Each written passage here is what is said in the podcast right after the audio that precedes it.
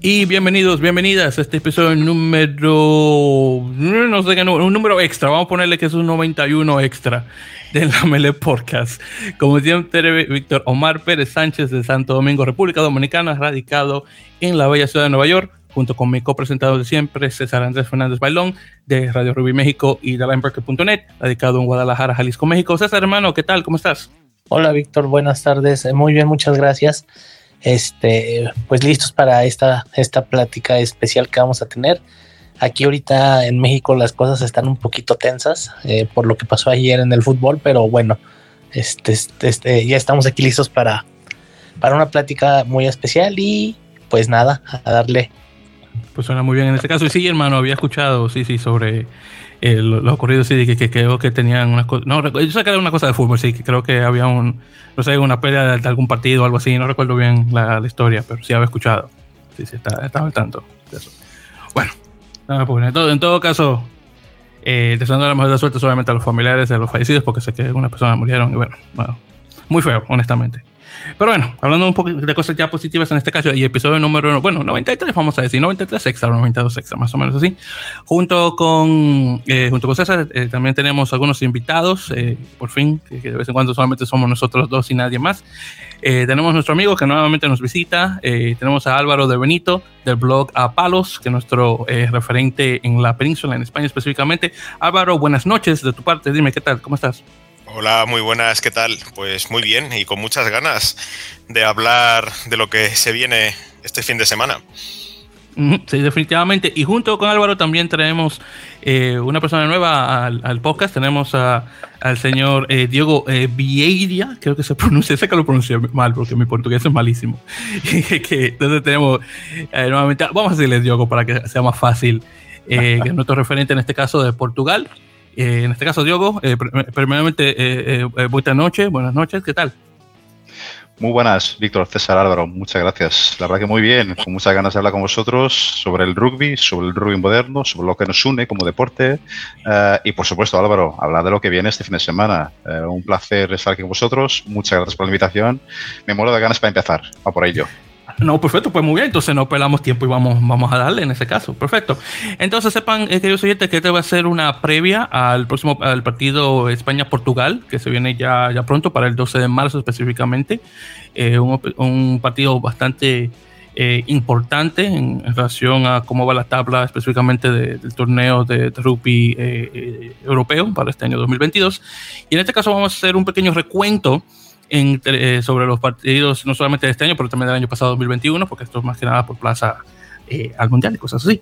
Entonces, en este caso, en lo que se trata de lo que ocurrió el año eh, pasado, específicamente, tuvimos en, específicamente conversando sobre España y Portugal respectivamente.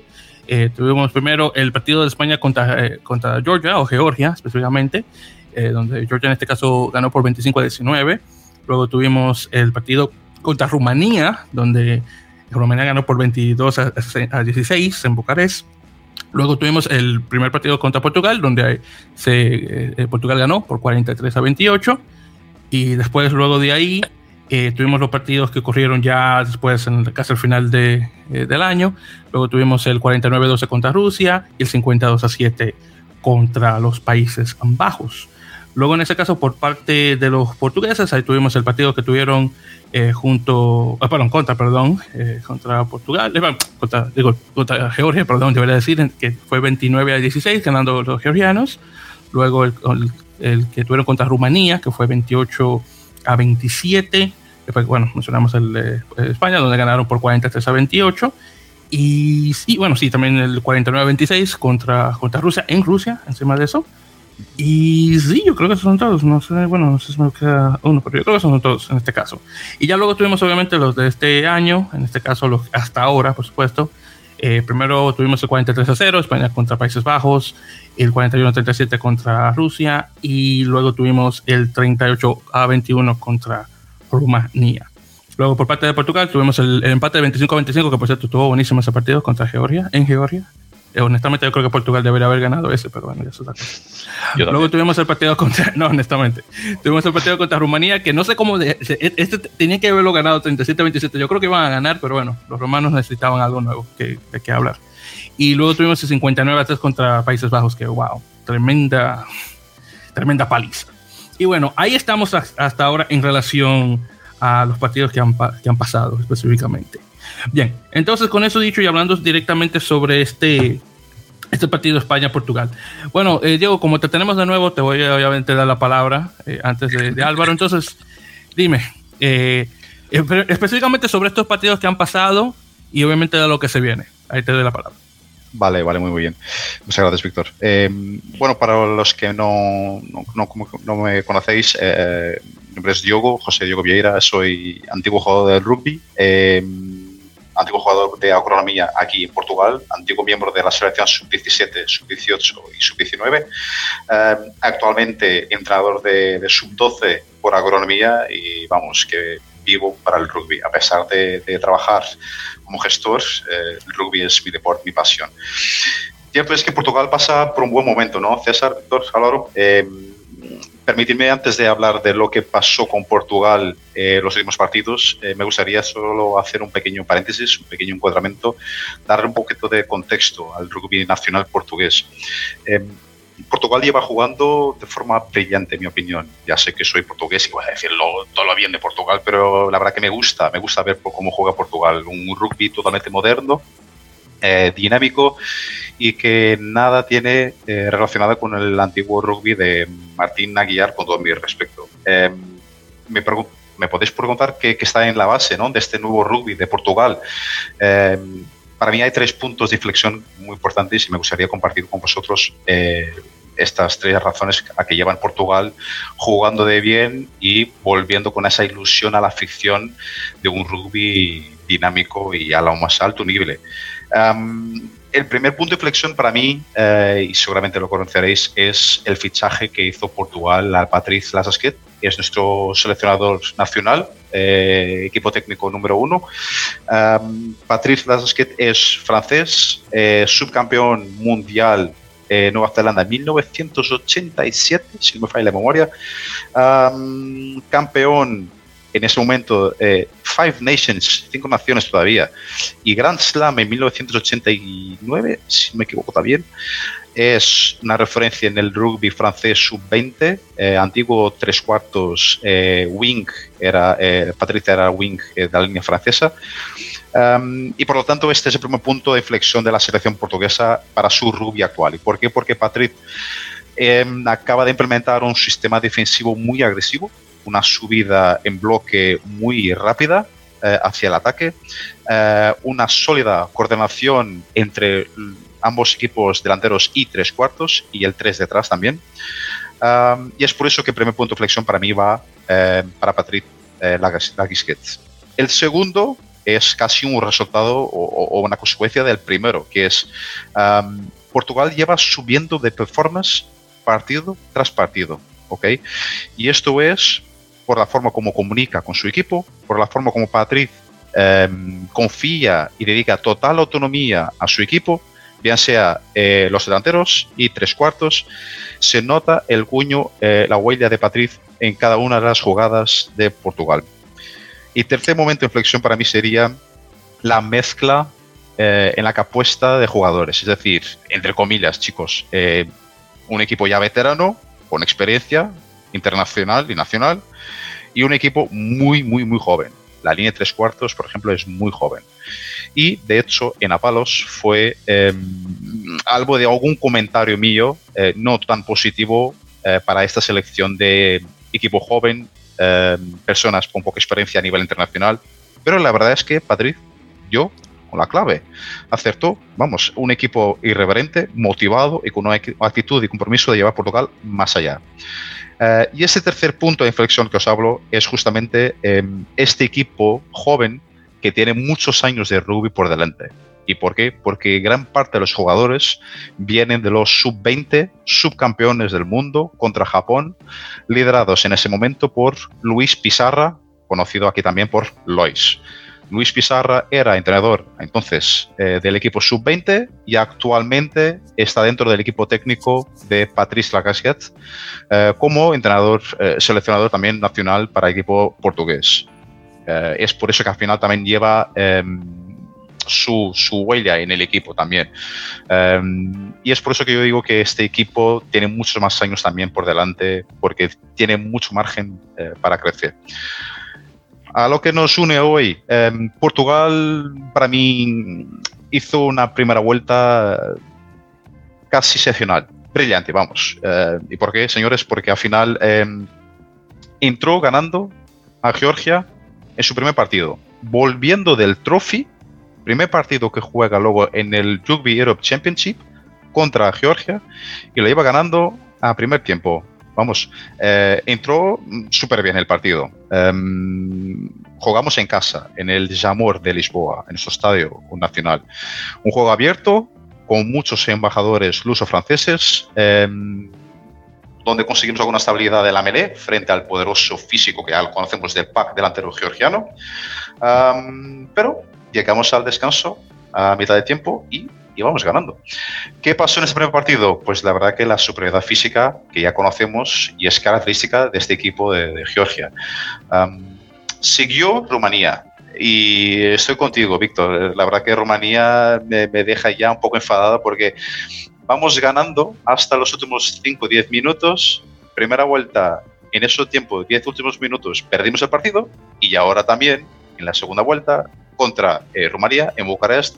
Ya vamos ganando el partido y por eh, palabras de Patrice Laquisquets, no fuimos competitivos en los cambios, eh, acabamos por perder el partido. Yo tengo una visión un poco diferente. Yo creo que Rumanía, los errores, sobre todo handling errors, las TUS que fueron lanzadas en sus 22, nuestro ataque, lanzando para el tercer saltador, nadie lanza el balón en una TUS al tercer saltador eh, estando en los 22, línea 22 del equipo contrario. A no ser que seas una Nueva Zelanda, un Sudáfrica, una Argentina, un equipo ya, una dinámica de juego muy bien montado y sólido. ¿Qué pasó entonces? Eh, fallos en la TUS, falta, golpe, eh, de repente nos vimos en nuestros 5, ¿ok? Claro, el poder de Rumanía, los últimos tres minutos del partido, monta TUS, MOL, dentro, ensayo. Eh, y más o menos fue lo que pasó también esto en, en Rumanía en la segunda vuelta. Em, contra España, primera vuelta, Portugal jugó muy bien y aquí yo creo que compartiría con Álvaro mis opiniones. Es que Portugal tiene un equipo em, de juego abierto con mucha confianza. Em, Portugal viene demostrando un equipo delantero sólido, coeso, agresivo, que viene a beneficiarse de, sus eh, veteranos, entre comillas. Hablo obviamente de Anthony Alves, de Montmarsan, Francisco Fernández, de Bessier, Jean Sosa, segunda tercera línea de Montauban, Steve Cerqueira, tercera línea de Brief, eh, todos estos luso-franceses que al final vienen a apoyar al equipo lusitano, los Lobos. Y es por eso que yo creo que Portugal hizo también muy buen partido, muy buena performance eh, en su pack delantero frente a España. Y luego utilizando su... Sí, perdona, Diego. Eh, solo quería hacer una, breve, un breve apunte. Eh, luego lo ampliaré, pero el partido contra Portugal en, Lisboa es el punto de inflexión que, tiene España, ¿no? Pero más que eso, lo que quería apuntar es que todo lo que, lo que está diciendo ahora Diogo, además tiene un complemento en España que eh, se planta en el campo y eh, por momentos tiene muchísimas indisciplinas por momentos parece como pollo sin cabeza, es decir, empieza a notar que no tiene un plan, que, le está sobrepasando toda la parte táctica que plantea Portugal y empieza a cometer además, eh, recuerdo que hay varias tarjetas, ¿no? Y eso acaba ya por, desconcentrar absolutamente al, equipo español, ¿no? Y es, por eso por lo que luego hablaré un poquito de, de lo que supuso el partido contra Portugal, pero es que se juntaron las dos cosas, todo el buen planteamiento que tenía Portugal, todo lo que está comentando Diogo eh, táctica, estratégicamente, todo el aporte le salió perfecto y es que además España estaba, eh, bueno, no, sé si estaba, pero desde luego lo poco que estaba no estaba bien. Muchas gracias, Álvaro. ¿Sabes lo que Es que estoy totalmente de acuerdo contigo. Eh, el partido de Portugal-España eh, nos enseñó un Portugal táctico súper bien, eh, em, excelente en la forma como lo empleó. y la defensa, igual modo, también muy agresiva la defensa, subiendo de bloque como Patrice lo, lo, pide. Y mm, es curioso porque yo creo que en el partido de Georgia ahora, en en la segunda vuelta, en Tbilisi, el partido que hablábamos que quedó en un empate, em, es curioso que si yo miro las estadísticas, son iguales. es increíble la forma como Portugal jugó contra España en la primera vuelta y ahora como Portugal jugó en Georgia en la segunda vuelta. Dejadme solo compartir con vosotros tres datos em, del partido contra Georgia que enseñan cómo, cómo de bien Portugal definió un plan eh, en ambos sectores, delantero y tres cuartos, y al final lo cumplió hasta final. Incluso tienen la oportunidad de casi ganar en Tbilisi a una poderosa Georgia. Dos datos, eh, solo, solo dejo esto. 128 placajes de Portugal versus 129 placajes de Georgia. 23 turnovers, robo de, balón, eh, para Portugal versus 12 para Georgia. Y por último, en ataque, ataque cruzado, 150 pases para Portugal y 90 pases para eh, Georgia. Es decir, muy fragmentado, 50-50 diría yo, pero disciplinados 100%. Había una táctica contra Georgia, era notorio que teníamos que jugar a lo largo, canal 2 y 3, y no eh, jugar en lo que Georgia pide, que es a través de su pack delantero. Y al final Portugal cumplió. Estuvimos a punto, chicos, de salir con una victoria en Tbilisi. Creo el primer y único equipo hasta ahora robando puntos en, casa de Georgia. ¿Cómo llega Portugal ahora a España, eh, Madrid, para este domingo? Álvaro, yo creo que he compartido ya contigo mil veces mis, opiniones sobre este partido, pero yo creo que Portugal llega ante una España muy fortalecida. España, señores, tiene cinco puntos eh, bonus points versus tres de Portugal. Corrígeme si me equivoco, Álvaro, pero España no perdió en casa desde el partido contra Georgia. Em, y es por eso que yo creo que eh, jugar contra España, Portugal tendrá que hacer tres cosas, si es que queremos ganar, ¿vale? Y es lo que queremos. En primer lugar, centrarse en su juego. Eh, chicos, yo jugué en Central, Madrid, eh, y sé la presión que la afición madrileña española coloca en el partido. Eh, también es verdad que sé, y he jugado ya contra España además de pequeño, sub-17, que de por veces en mitad de partido se nos puede ir la cabeza eh, por un golpe, por un fallo del placaje, por algo en contra del árbitro y hay que enfocarse en nuestro juego, señores. En segundo lugar, si queremos jugar a, España, tenemos que jugar como jugamos en Georgia, es decir, tácticamente y técnicamente de forma eximia, sin fallos, de verdad. Tercer punto, jugar largo. Yo vi el partido de España-Rumanía y creo que España ganó por jugar a lo largo, canal 2 y 3, con su línea 3 cuartos y su back detrás. Y creo que Portugal, si quiere ganar a España, tendrá que hacer lo mismo. ¿Y por qué? Porque mirando eh, el poderío español, yo creo que nos gana como por casi 100 kilos adicionales. ¿vale? Es un equipo hueso, liderado por su capitán. Eh, es un equipo sólido eh, el español, que lleva una buena serie, eh, lleva victoria con Rumanía, que no era fácil, y luego y, ganamos Álvaro de sobra, de sobra, vamos.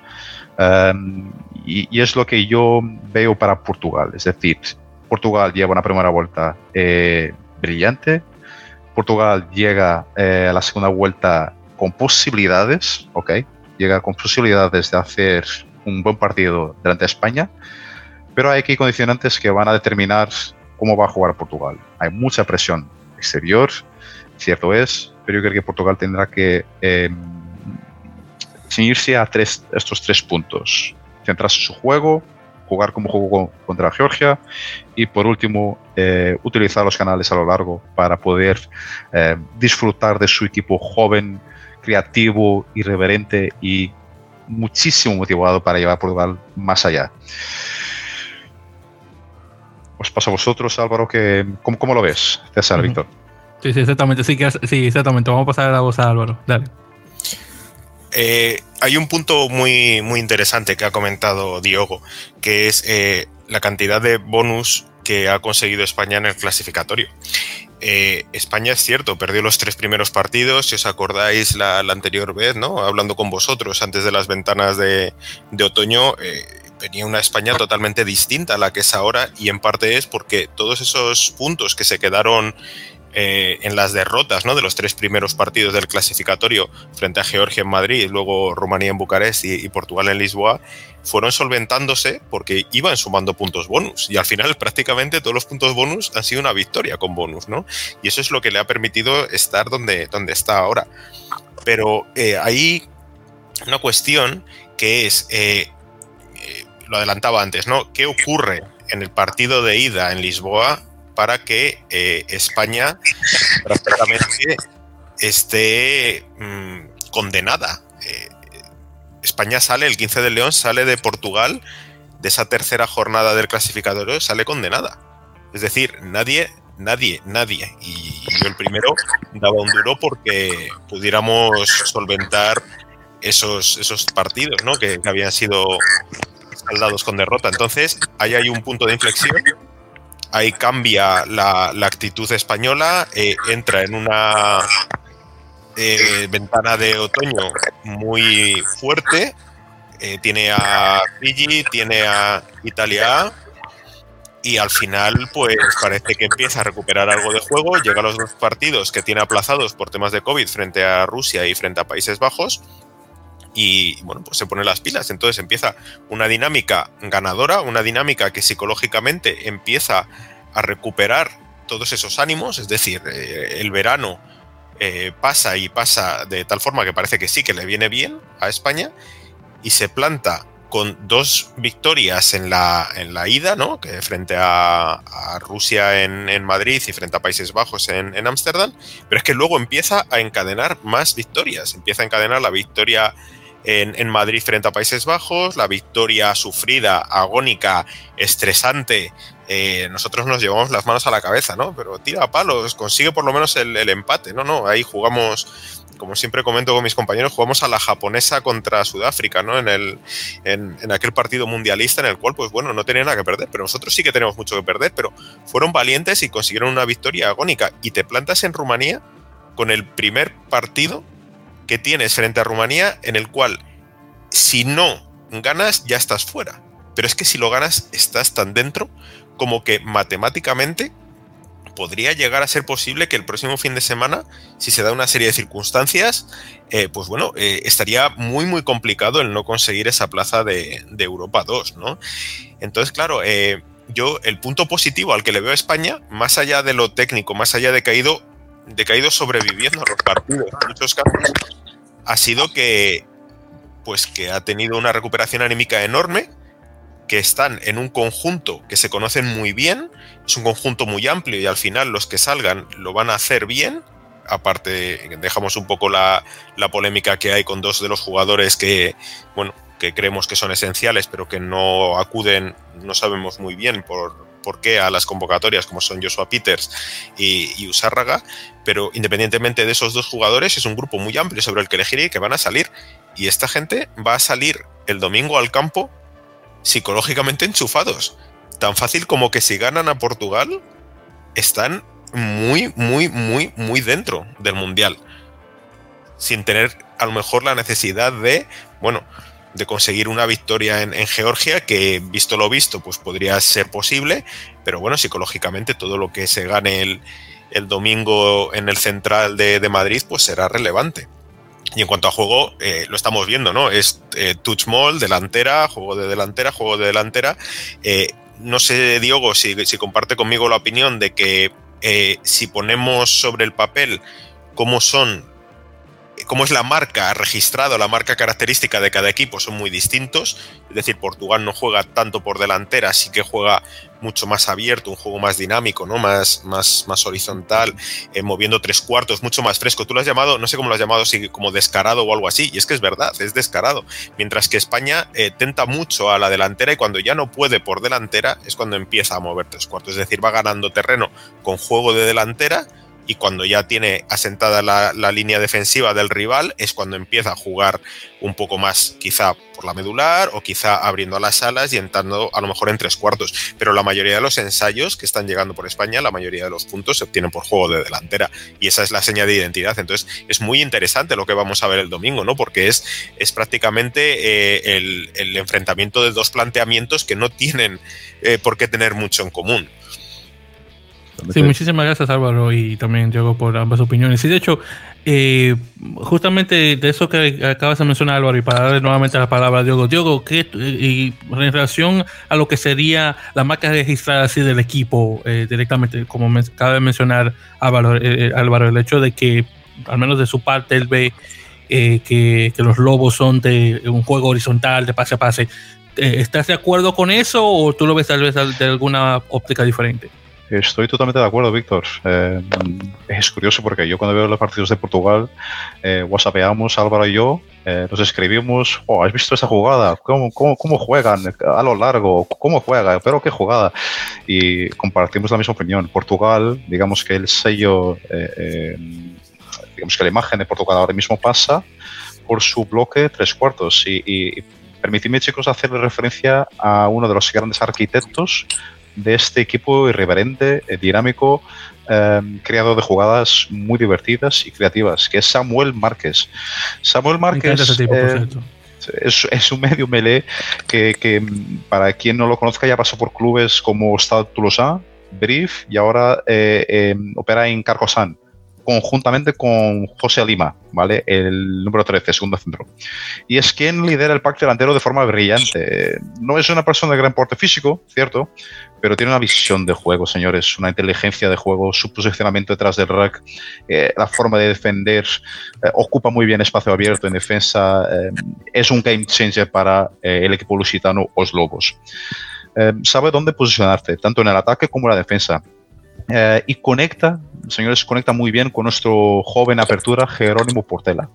Y es aquí donde empieza la gran creatividad y el sello imagen de marca del equipo portugués. Em, el medio melee Samuel Márquez en conjunto con Jerónimo Portela, de verdad que lanzan jugadas para nuestros eh, centros capitán eh, Appleton, Tomás Appleton y segundo centro José Lima. Tomás Appleton juega en Portugal, en Kdul, y José Lima juega en Francia, eh, no es luso francés, es, portugués, pero juega en el equipo francés, Carcosan.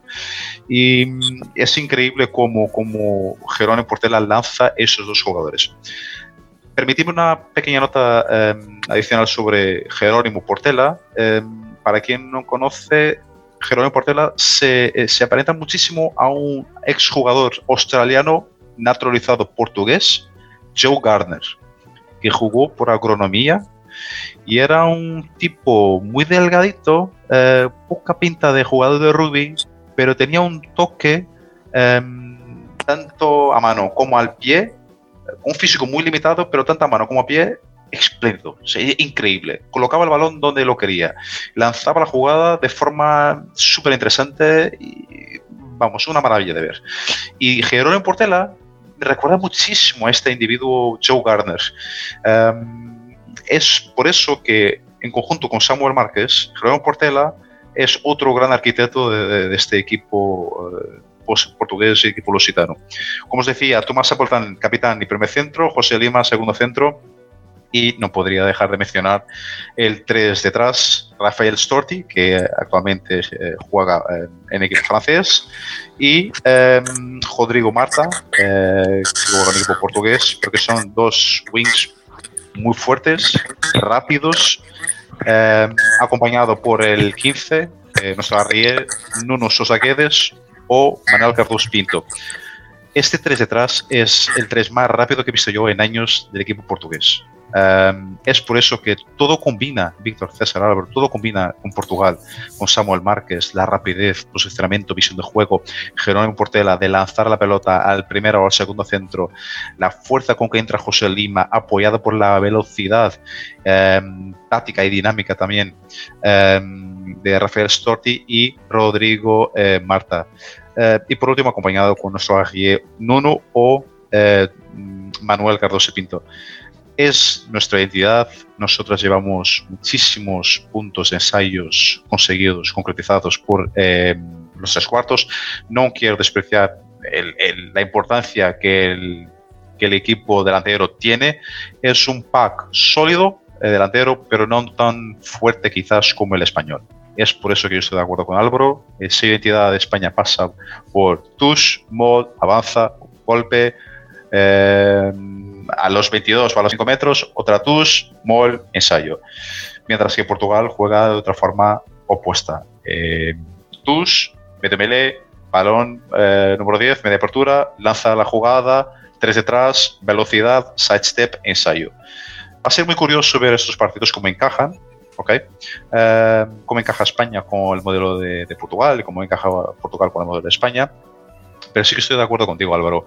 Eh, viene, tengo muchas ganas, tengo muchas ganas de. de, hay, hay, hay ganas y, y, fíjate, eh, eh, cuando dices, ¿no? Lo de los dos modelos hay un punto eh, que esto no es tan oficial, ¿no? Pero es, es muy de, chascarrillos, como decimos aquí en España. Nosotros, en España, como espectadores, eh, mucha gente, muchísima gente, decíamos, joder, queremos ser como Portugal llegó ese punto, ¿no? De decir, queremos ser como Portugal. Ahora ya nadie se acuerda porque, bueno, está en nuestras manos, ¿no? Dependemos de nosotros mismos. Hablo dependemos cuando hablo de, del 15 del León, lógicamente.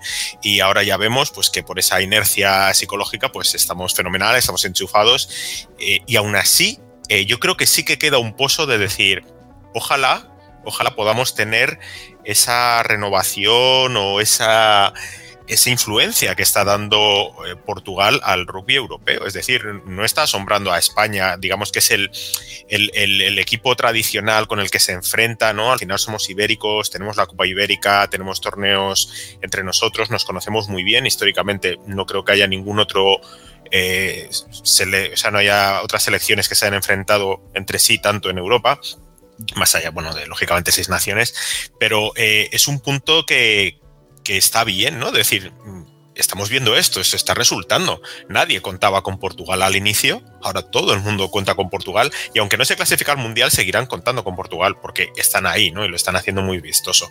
Y en cuanto a, nombres, que todos los que han citado, cada vez que lo, citaba Diego, se me ponían los pelos de punta de ver lo que, puede plantar Portugal el domingo en, Madrid. Eh, yo creo que hay, hay dos jugadores eh, clave a nivel por lo menos de, ensayos, lógicamente, que, que, en España han ido teniendo muy, muy buenas actuaciones últimamente, que son Minguillón y, y Alvar Jimeno, que, que, bueno, son, son incisivos, es decir, en carrera, más allá de, de, de todo lo que se pueda aportar por delantera, eh, son jugadores que en sus posiciones eh, rompen fácil las líneas, ¿no? Solo, bueno, pues por ejemplo, frente a, a Rumanía aquel robo de balón de, de Alvar Jimeno, fantástico, ¿no? Fantástico, y claro, es, es, es, es, él lo roba porque está donde tiene que estar en el momento y en la velocidad. Entonces, es, es muy fácil que rompa las líneas. Entonces, es un complemento ideal para todo ese, ese trabajo de delantera en el cual no nos olvidemos, estamos hablando de, de, una delantera que sí que pesa más que Portugal. Quizá eh, al final las delanteras, quizás donde también se concentren más veteranos, ¿no?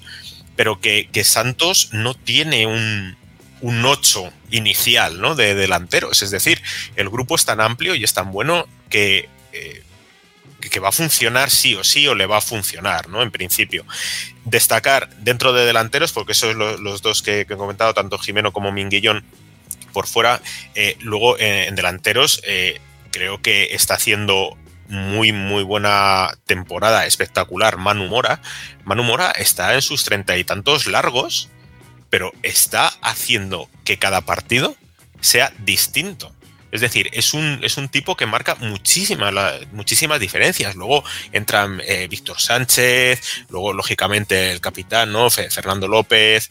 Eh, pues, hay nombres muy consolidados y luego también hay una parte de refresco que creo que es destacable, que es, eh, por ejemplo, Titi, ¿no? Eh, Thierry Futo, que juega eh, prácticamente en las segundas partes, pero es que cada vez que entra es sinónimo de puntos. Es un refresco que es que marca muchísimo, muchísimo la tendencia de, de positiva y de reforzar eh, lo que yo siempre he llamado el minuto crítico de España, que es el minuto 60. Es decir, eh, hasta el minuto 60 España puede presentarse muy fuerte, pero tradicionalmente el minuto 60 empieza a zozobrar, empieza a... Bueno, y ha conseguido Santos, yo creo, que se zozobre menos. ¿Y cómo lo ha conseguido? Pues eh, teniendo muy claro quiénes son los jugadores que tienen que entrar de refresco y quiénes son los jugadores que pueden seguir apuntalando ese juego de delantera y en el caso de Fouté, ya no solo juego de delantera clásico, por decir así, sino que es que también es capaz de romper líneas defensivas. Lo vimos contra Rumanía. El partido contra Rumanía, la primera parte española, fue perfecta.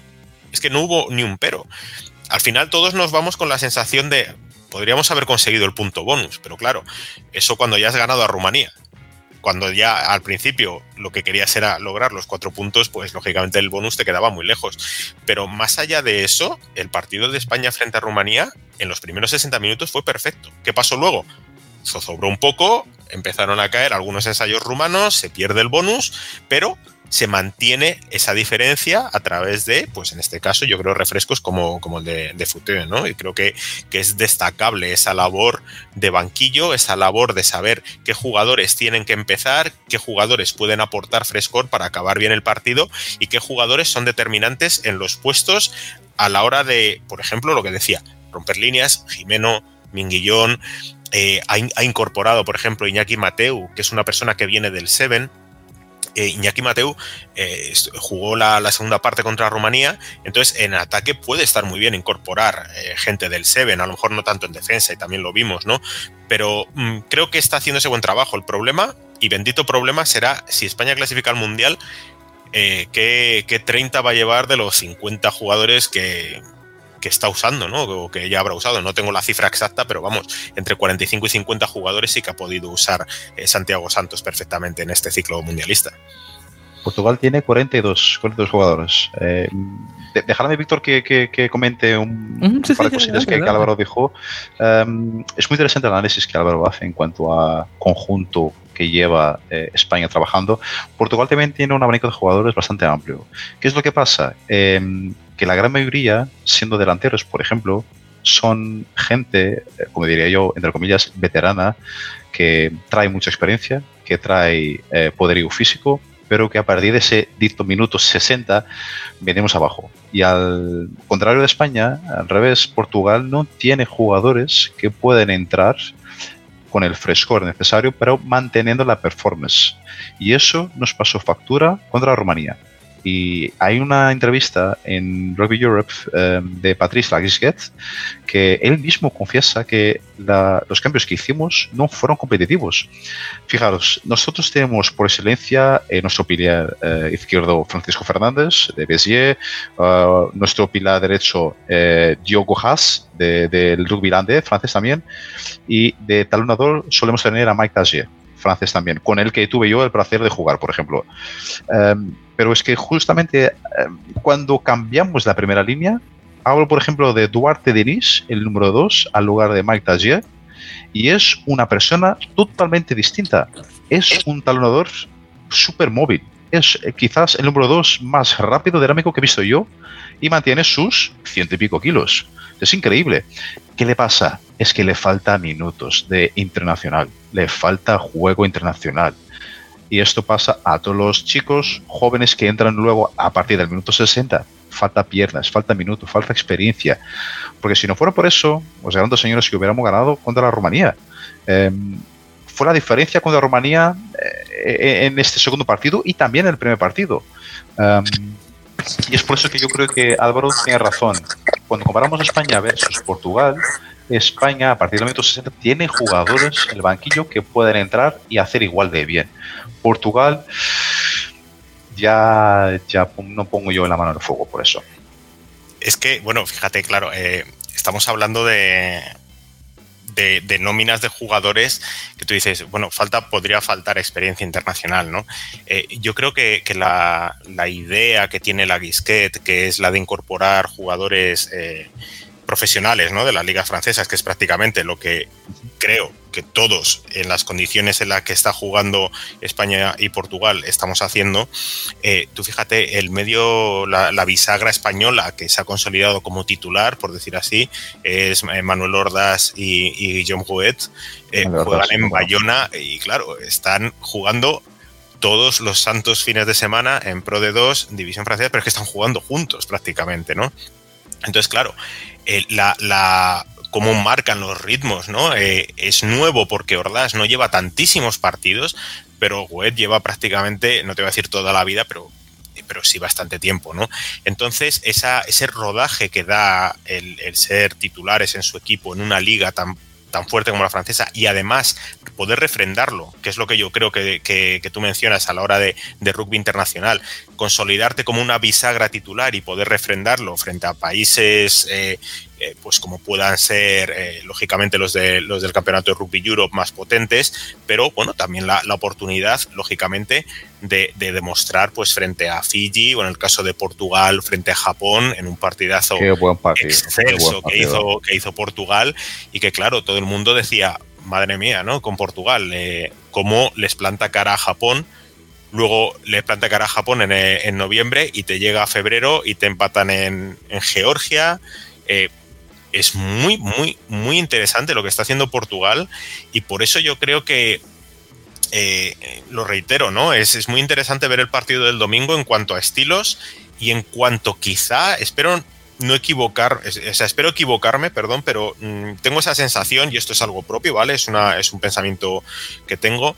Eh, me parece que el ciclo de Santiago Santos, independientemente de que se clasifique al Mundial o no, se está agotando pero el ciclo de Portugal está empezando. Uno va muy hacia arriba y el otro se mantiene, puede que tenga algún tipo de pico hacia arriba si clasifica al Mundial, pero no tiene mucho más recorrido. Primero porque lleva nueve años en el cargo, ocho o nueve años en el cargo y entonces, eh, bueno, pues eso ya se va notando, ¿no? Pero eh, a, lo que empezaba es eh, la experiencia internacional hace mucho a la hora de, bueno, tú tienes una base de jugadores que juegan a un nivel profesional, en algunos de los casos, no en todos, tanto en España como en Portugal, y que luego efectivamente se van consolidando y van empezando a tener esos minutos. Eh, Guillaume lleva muchísimo tiempo y se nota. Y entonces, eh, no te voy a decir que de lo mismo que te pongan a Ordaz o a Güemes o a Vinuesa como medio de apertura, pero sí que tienes mucho camino recorrido en esa experiencia. Él te va a transmitir esa experiencia. Si tienes la calidad que tiene Manuel Ordaz, por ejemplo, o, o Gonzalo Vinuesa, eh, la apertura de Cisneros, que viene como un auténtico tiro y es al que a mí me gustaría personalmente ver en el próximo ciclo, tienes un gran maestro, ¿no? Entonces ahí puedes compartir esa experiencia internacional, puedes compartir esa experiencia profesional que te ha llevado a jugar, en el caso de Wet, en el top 14, ¿no? En Pro de 2. Entonces creo que eso lógicamente es muy interesante y es un arma muy táctica para selecciones que tienen, digamos, la tipología eh, pues de depender un poco de, ese profesionalismo francés, en este caso, porque no lo tienes en casa, ¿no? Independientemente de que las ligas española y portuguesa puedan aportar la calidad que están aportando a sus equipos. En el caso también de Portugal, todo el tema de Lusitanos 15 no sé cómo se dice en portugués, perdona Diego, Lusitanos Kings, posiblemente, y, que está jugando eh, como franquicia, eh, claro, eso es muy, muy importante. Estás jugando, ahora ya no sé contra quién van a jugar, ¿no? Porque la mitad de las franquicias eran rusas, no, no, la mitad, ¿no? Pero había dos franquicias rusas.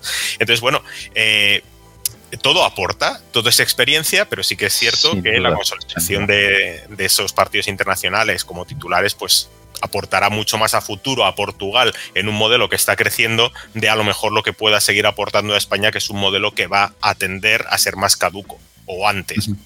Súper buen punto el que levantas, Álvaro. Eh, la verdad que para, para aquellos que, no conozcan, eh, tenemos el Rugby Europe Super Cup. Como decía Álvaro, es un campeonato de franquicias eh, hemisferio norte y sur. Portugal, representado por la franquicia Lusitanos 15. y contra todas mis expectativas, Portugal ha ganado todos los partidos eh, de la primera ronda. es increíble. Y es verdad que ese equipo ha, de alguna manera, alimentado la selección nacional. Y otro buen punto también que voy a aprovechar lo que Álvaro acaba de comentar es que más del 50% de los jóvenes que son seleccionados para los entrenamientos para la selección portuguesa son ya de equipos, no obligatoriamente equipos nacionales. Hay desde equipos franceses, equipos españoles, equipos ingleses. Em, vamos, que hay de todo ya. Eh, equipos escoceses estoy viendo también. sí, sí, José María Andrade, segunda, segunda línea, antiguo jugador de agronomía, por cierto. Em, es increíble como el rugby portugués em, viene con una dinámica muy bonita. Está para. Eh, tiene margen de oportunidad para eh, desarrollo futuro. Em, es verdad que estamos en pleno ascenso de performance, de dinámica, de, comunicación entre equipos, que es una maravilla de ver es cierto lo que dice Álvaro, da igual lo que va a pasar el, domingo. La verdad es que eh, el rugby portugués, el actual, viene para quedarse. Eh, y, es curioso cómo también Lois Pizarra, eh, el miembro del equipo técnico que hablaba hace poco, que llevó los sub-20 a la final del Mundial de sub-20 contra Japón, esos jugadores que son muy jóvenes todavía, hablo por ejemplo de David Costa, Storti, Rafael Storti, Rodrigo Marta, que tiene 22, 22, 23 años, es increíble. Todavía tiene un futuro brillante por delante, es increíble. Entonces, claro, eh, da igual lo que va a pasar el domingo, yo creo que los dos equipos llegan a una gran final, para mí es una gran final. Em, Portugal llega, eh, España llega enchufado, sin duda, pero Portugal llega también súper motivado. Lo que dice Álvaro, hicimos un partidazo contra Japón. Eh, si no me equivoco, un partidazo que, quedó como 25-40, 25-38, un ensayo justamente eh, ball game y, luego llegamos inicio del año 2022 y vamos a Tbilisi y, ganamos hasta, hasta los últimos minutos de partida, al final impactamos. increíble, increíble. Entonces yo creo que Portugal llega también súper motivado. Eh, tenemos jóvenes muy, con unas ganas tremendas de, honrar la camiseta portuguesa. Eh, se le decía a Álvaro hace, hace, hace meses, ¿no? algo que, que comentaba, que para mí Portugal no supo aprovechar... Um, la primera y única eh, presencia en una Copa del Mundo eh, en 2007 pero yo creo que está en buen camino para llegar al 2023. Pero, eh, tú, tú, hablas del 2007, que está lejos, pero no tanto como el 1999, que es el tren que perdió España él también su única clasificación a un mundial, ¿no? Entonces, eh, es un punto de inflexión que yo no sé si es por hermandad ibérica, más de lo que nos une de lo, que creemos, ¿no? Que porque, porque en definitiva también España y Portugal son países eh, distintos, ¿no? En cuanto a la cultura, son bastante distintos, a pesar de estar uno pegado con otro, ¿no? Pero eh, sí que eh, no sé por qué, en qué momento de, la historia del rugby, eh, una entrada en un mundial no sirve para nada, en el sentido de nada, es decir, estamos hablando de eh, ocho años de diferencia entre 1999 y 2007, ¿vale? Y desde entonces lo más interesante en el sentido de emoción que le va a ocurrir a las dos elecciones es en 2022, ¿no? Este domingo, para, ver adelante. Entonces, claro, eh, dices, no, no se ha aprovechado, por supuesto, pero es que yo creo que el tren, no sé si pasó muy rápido, a, mí no me lo pareció, desde luego, yo era muy joven, tenía 18 años en el Mundial del 19, en, el Mundial del 99, perdona, pero a mí no me pareció aquello, además eran tres partidos, no cuatro por grupo. Y yo decía, bueno, ahora ya sí, ¿no? Ya en el central, tal y cual pues luego ibas ahí y venía Bélgica y íbamos los 500 de siempre, ¿no? Pero bueno, eso ya son temas más institucionales y políticos casi que deportivos, porque al final el, rugby español tiene un, eh, un pozo amateur que cada vez es menos, pero sí que está ahí, culturalmente sigue siendo bastante amateur en cuanto a en cuanto a equipos, ¿no? En cuanto a lo que es la cultura rugbística de España, pero eh, claro, la selección es otra cosa, ¿no? Tú en la selección puedes coger pues, lo que está haciendo España, lo que está haciendo Portugal, lo que están haciendo otros equipos. Coges eh, jugadores de seleccionables de la liga francesa que te suben el nivel en cuanto a que aportan esa profesionalidad y como el rival lo va a hacer, tú lo tienes que hacer, porque si no te quedas fuera, ¿no? Pero la cultura rugbística que hay ahí para que políticamente no se hubieran aprovechado, en el caso de Portugal en 2007, en el caso de España en 1999, las oportunidades que dio clasificarse mundial, eso yo creo que subyace más en la cultura propia intrínseca de, cada, de cada país y de su entorno rugbístico que, de otra cosa. Y por cierto, déjeme eh, con eso que acabas de mencionar, Álvaro, para darle nuevamente la palabra a, Diego, porque una cosa muy interesante que César y yo conversamos de vez en cuando eh, es el hecho de que a comparación de la división de honor, que es semiprofesional, la liga portuguesa, a mi conocer, y tú claro me puedes eh, corregir, es completamente amateur. Claro, ahora tenemos el hecho de que obviamente existe la Supercopa Europea, donde tenemos a Lusitanos Kings, y, obviamente esto está asistiendo al desarrollo de estos jugadores que obviamente luego pasan a, jugar al seleccionado, como mencionaste anteriormente. Entonces, te pregunto, Diego, eh, en relación al, desarrollo del de rugby dentro de Portugal, obviamente a través de nuevamente de, Lusitanos y también en relación a chicos que vienen a, la sub a la sub 20 que bueno la sub 20 española y portuguesa, las dos están subiendo como cohetes, y en particular la portuguesa, eh, no solamente con chicos eh, del país, pero como mencionaste, tienes chicos también que vienen de Francia, algunos directamente de España, otros que vienen de Gran Bretaña. Eh, pero el, punto es cómo es que con tan poco rugby profesional en el país, han estado subiendo a pasos agigantados cuando lo comparamos, por ejemplo, con una división de honor en el otro lado de la frontera. Es muy, buena pregunta, Víctor, gracias. Eh, dejarme hacer un paréntesis inicial porque el rugby Portugal es totalmente amateur. Em, el rugby portugués, o mejor dicho, el campeonato portugués eh, se basa en tres modelos. Tenemos una división de honor compuesta por 14 equipos eh, en la que se juega una playoff 4 y luego semifinal y final. Tenemos una división, digamos, B, que sería el campeonato nacional 1, eh, con 12 equipos y luego una división, digamos, eh, C, que es el Campeonato Nacional 2. También está mm, por más de 10 equipos, son 15 equipos la, última. Ninguno de los equipos es profesional, sin embargo, señores, mm, hay muchísimos equipos que fichan a jugadores extranjeros. El equipo actual de agronomía tiene unos cuantos españoles. Em, yo en su momento jugué con italianos y argentinos en mi equipo. Em, en la división, digamos, B de Portugal, tiene equipos en el interior de Portugal que ya contratan internacionales de otros países. ¿Qué es lo que pasa? Que al final la modalidad de fichaje de, contrato no acaba por ser nada para nada profesional. Eh, hay ayudas económicas provenientes del gobierno, ayudas provenientes eh, por, la coyuntura socioeconómica, pero gran parte de lo que es la Federación Portuguesa de Rugby proviene de la World Rugby. ¿vale? Entonces, lo que sí viene eh, a ser un excelente trabajo, en mi opinión, señores, es todo el tema de Rugby Youth Festival, que lo hacemos en Portugal desde hace unos cuantos años. Para, los que no conocen el modelo, em, se organiza, ahora con la pandemia no, obviamente, pero antes se organiza una vez al año y viene equipos entre los sub 10-12 hasta los sub 16 aproximadamente de diferentes países, bien sea España, Francia, Inglaterra y también de Portugal. Entonces, esto ha permitido una mayor tasa de retención de atletas federados inscritos en la Federación Portuguesa de Rugby año tras año. ¿Qué es lo que pasa? Que cuanto más aumentes la cantera, obviamente no la misma promoción, eh, proporción digo, pero se van, se, van quedando más atletas federados inscritos en las camadas superiores. Pues hablo de sub-16, sub-18, sub-19, hasta llegar al equipo senior. Ese buen trabajo sí que fue desarrollado, hecho desde hace unos cuantos años y si miras em, las camadas inferiores de sub 8, sub, 6, sub 8 hasta sub 12, en los últimos 5 años hay crecimiento doble dígito el porcentaje de, de inscritos de un año tras el otro. ¿Vale? Es decir, año 1 para año 2 doble dígito, año 2, año 3 otros doble dígitos, eh, año 3, año 4 otro doble dígito.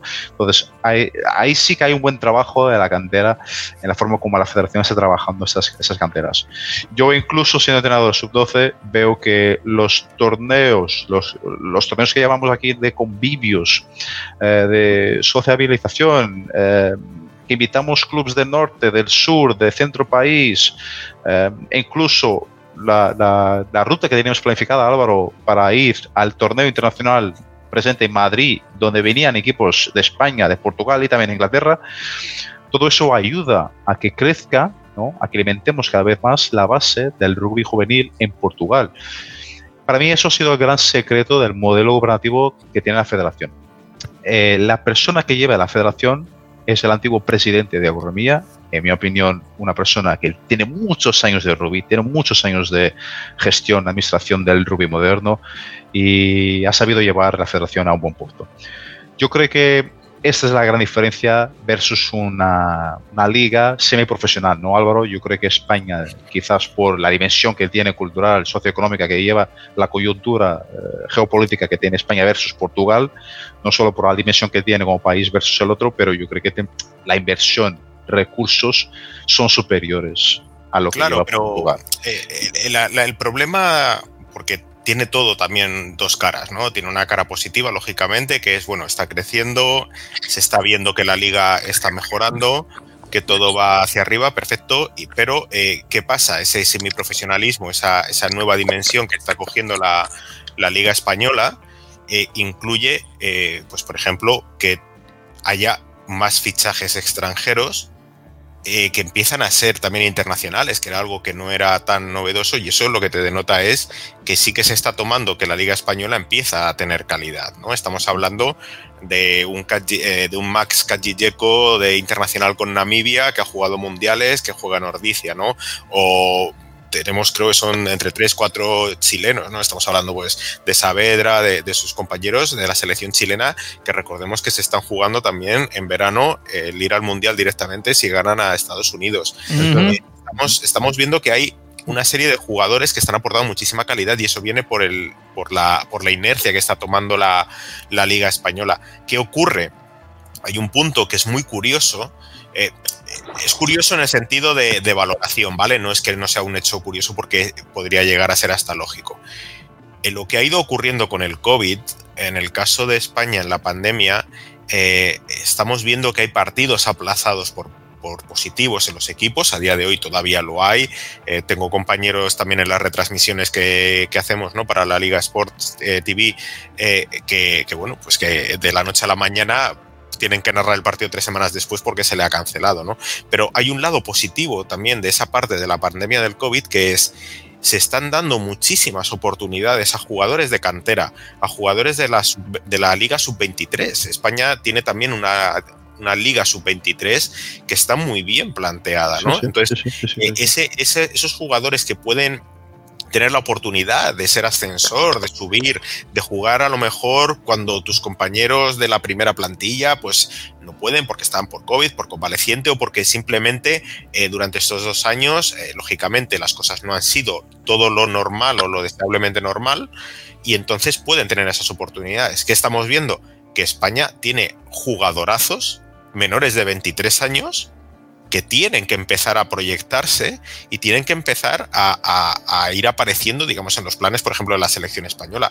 Pero es que si atendemos a ese bloque de jóvenes y vamos a los equipos spoiler de, no sé cómo se pronuncia, de la liga francesa, del top 14, la cantidad de españoles que están jugando en los Espoir de las ligas francesas es increíble. Entonces, yo no sé muy bien si, si ese trasvase de jugadores jóvenes van a, en busca, lógicamente, de una oportunidad de desarrollo mayor, que es la que van a tener en Francia, pero desde luego los que no lleguen a Francia la están teniendo en España, por las circunstancias que sean, pero están entrando. Pero ¿sabes qué pasa, Álvaro? Que al final, si, si, acá, si al final no tienes esa oportunidad, dejan al rugby. Es lo que pasa en Portugal. Nosotros tenemos eh, la Challenge Cup, que sería equivalente a los sub-23 de España. Eh, y como te os decía, nosotros tenemos tres campeonatos, de los cuales en el campeonato C, digamos la división C, tenemos eh, hay, clubes portugueses que tienen equipo B y equipo C. Y eso justamente es para que la plantilla, pues que no juega tan a menudo, pueda seguir jugando, seguir enseñando y seguir mostrando su nivel de rugby. Y, como dice y bien Álvaro, em, cuando hay oportunidad, asciende al equipo A, a la primera plantilla, y luego tiene su oportunidad de debutar contra un equipo de la primera división de honor. Entonces, eso es otro punto también que muy positivo en, el que el actual presidente y la actual Federación Portuguesa de Rugby han cambiado el modelo eh, de juego, permitiendo a una competición entre los sub-19, digamos, y los sub-23 va eh, que puedan seguir jugando, porque eh, el nivel de personas que dejan de jugar al rugby, porque al final el rugby en Portugal no es un deporte profesional, acaban por seguir su en la universidad, carrera, trabajo, etc, etc, entre otros. Y al final no tienen la oportunidad de seguir jugando, pues acaban por salir.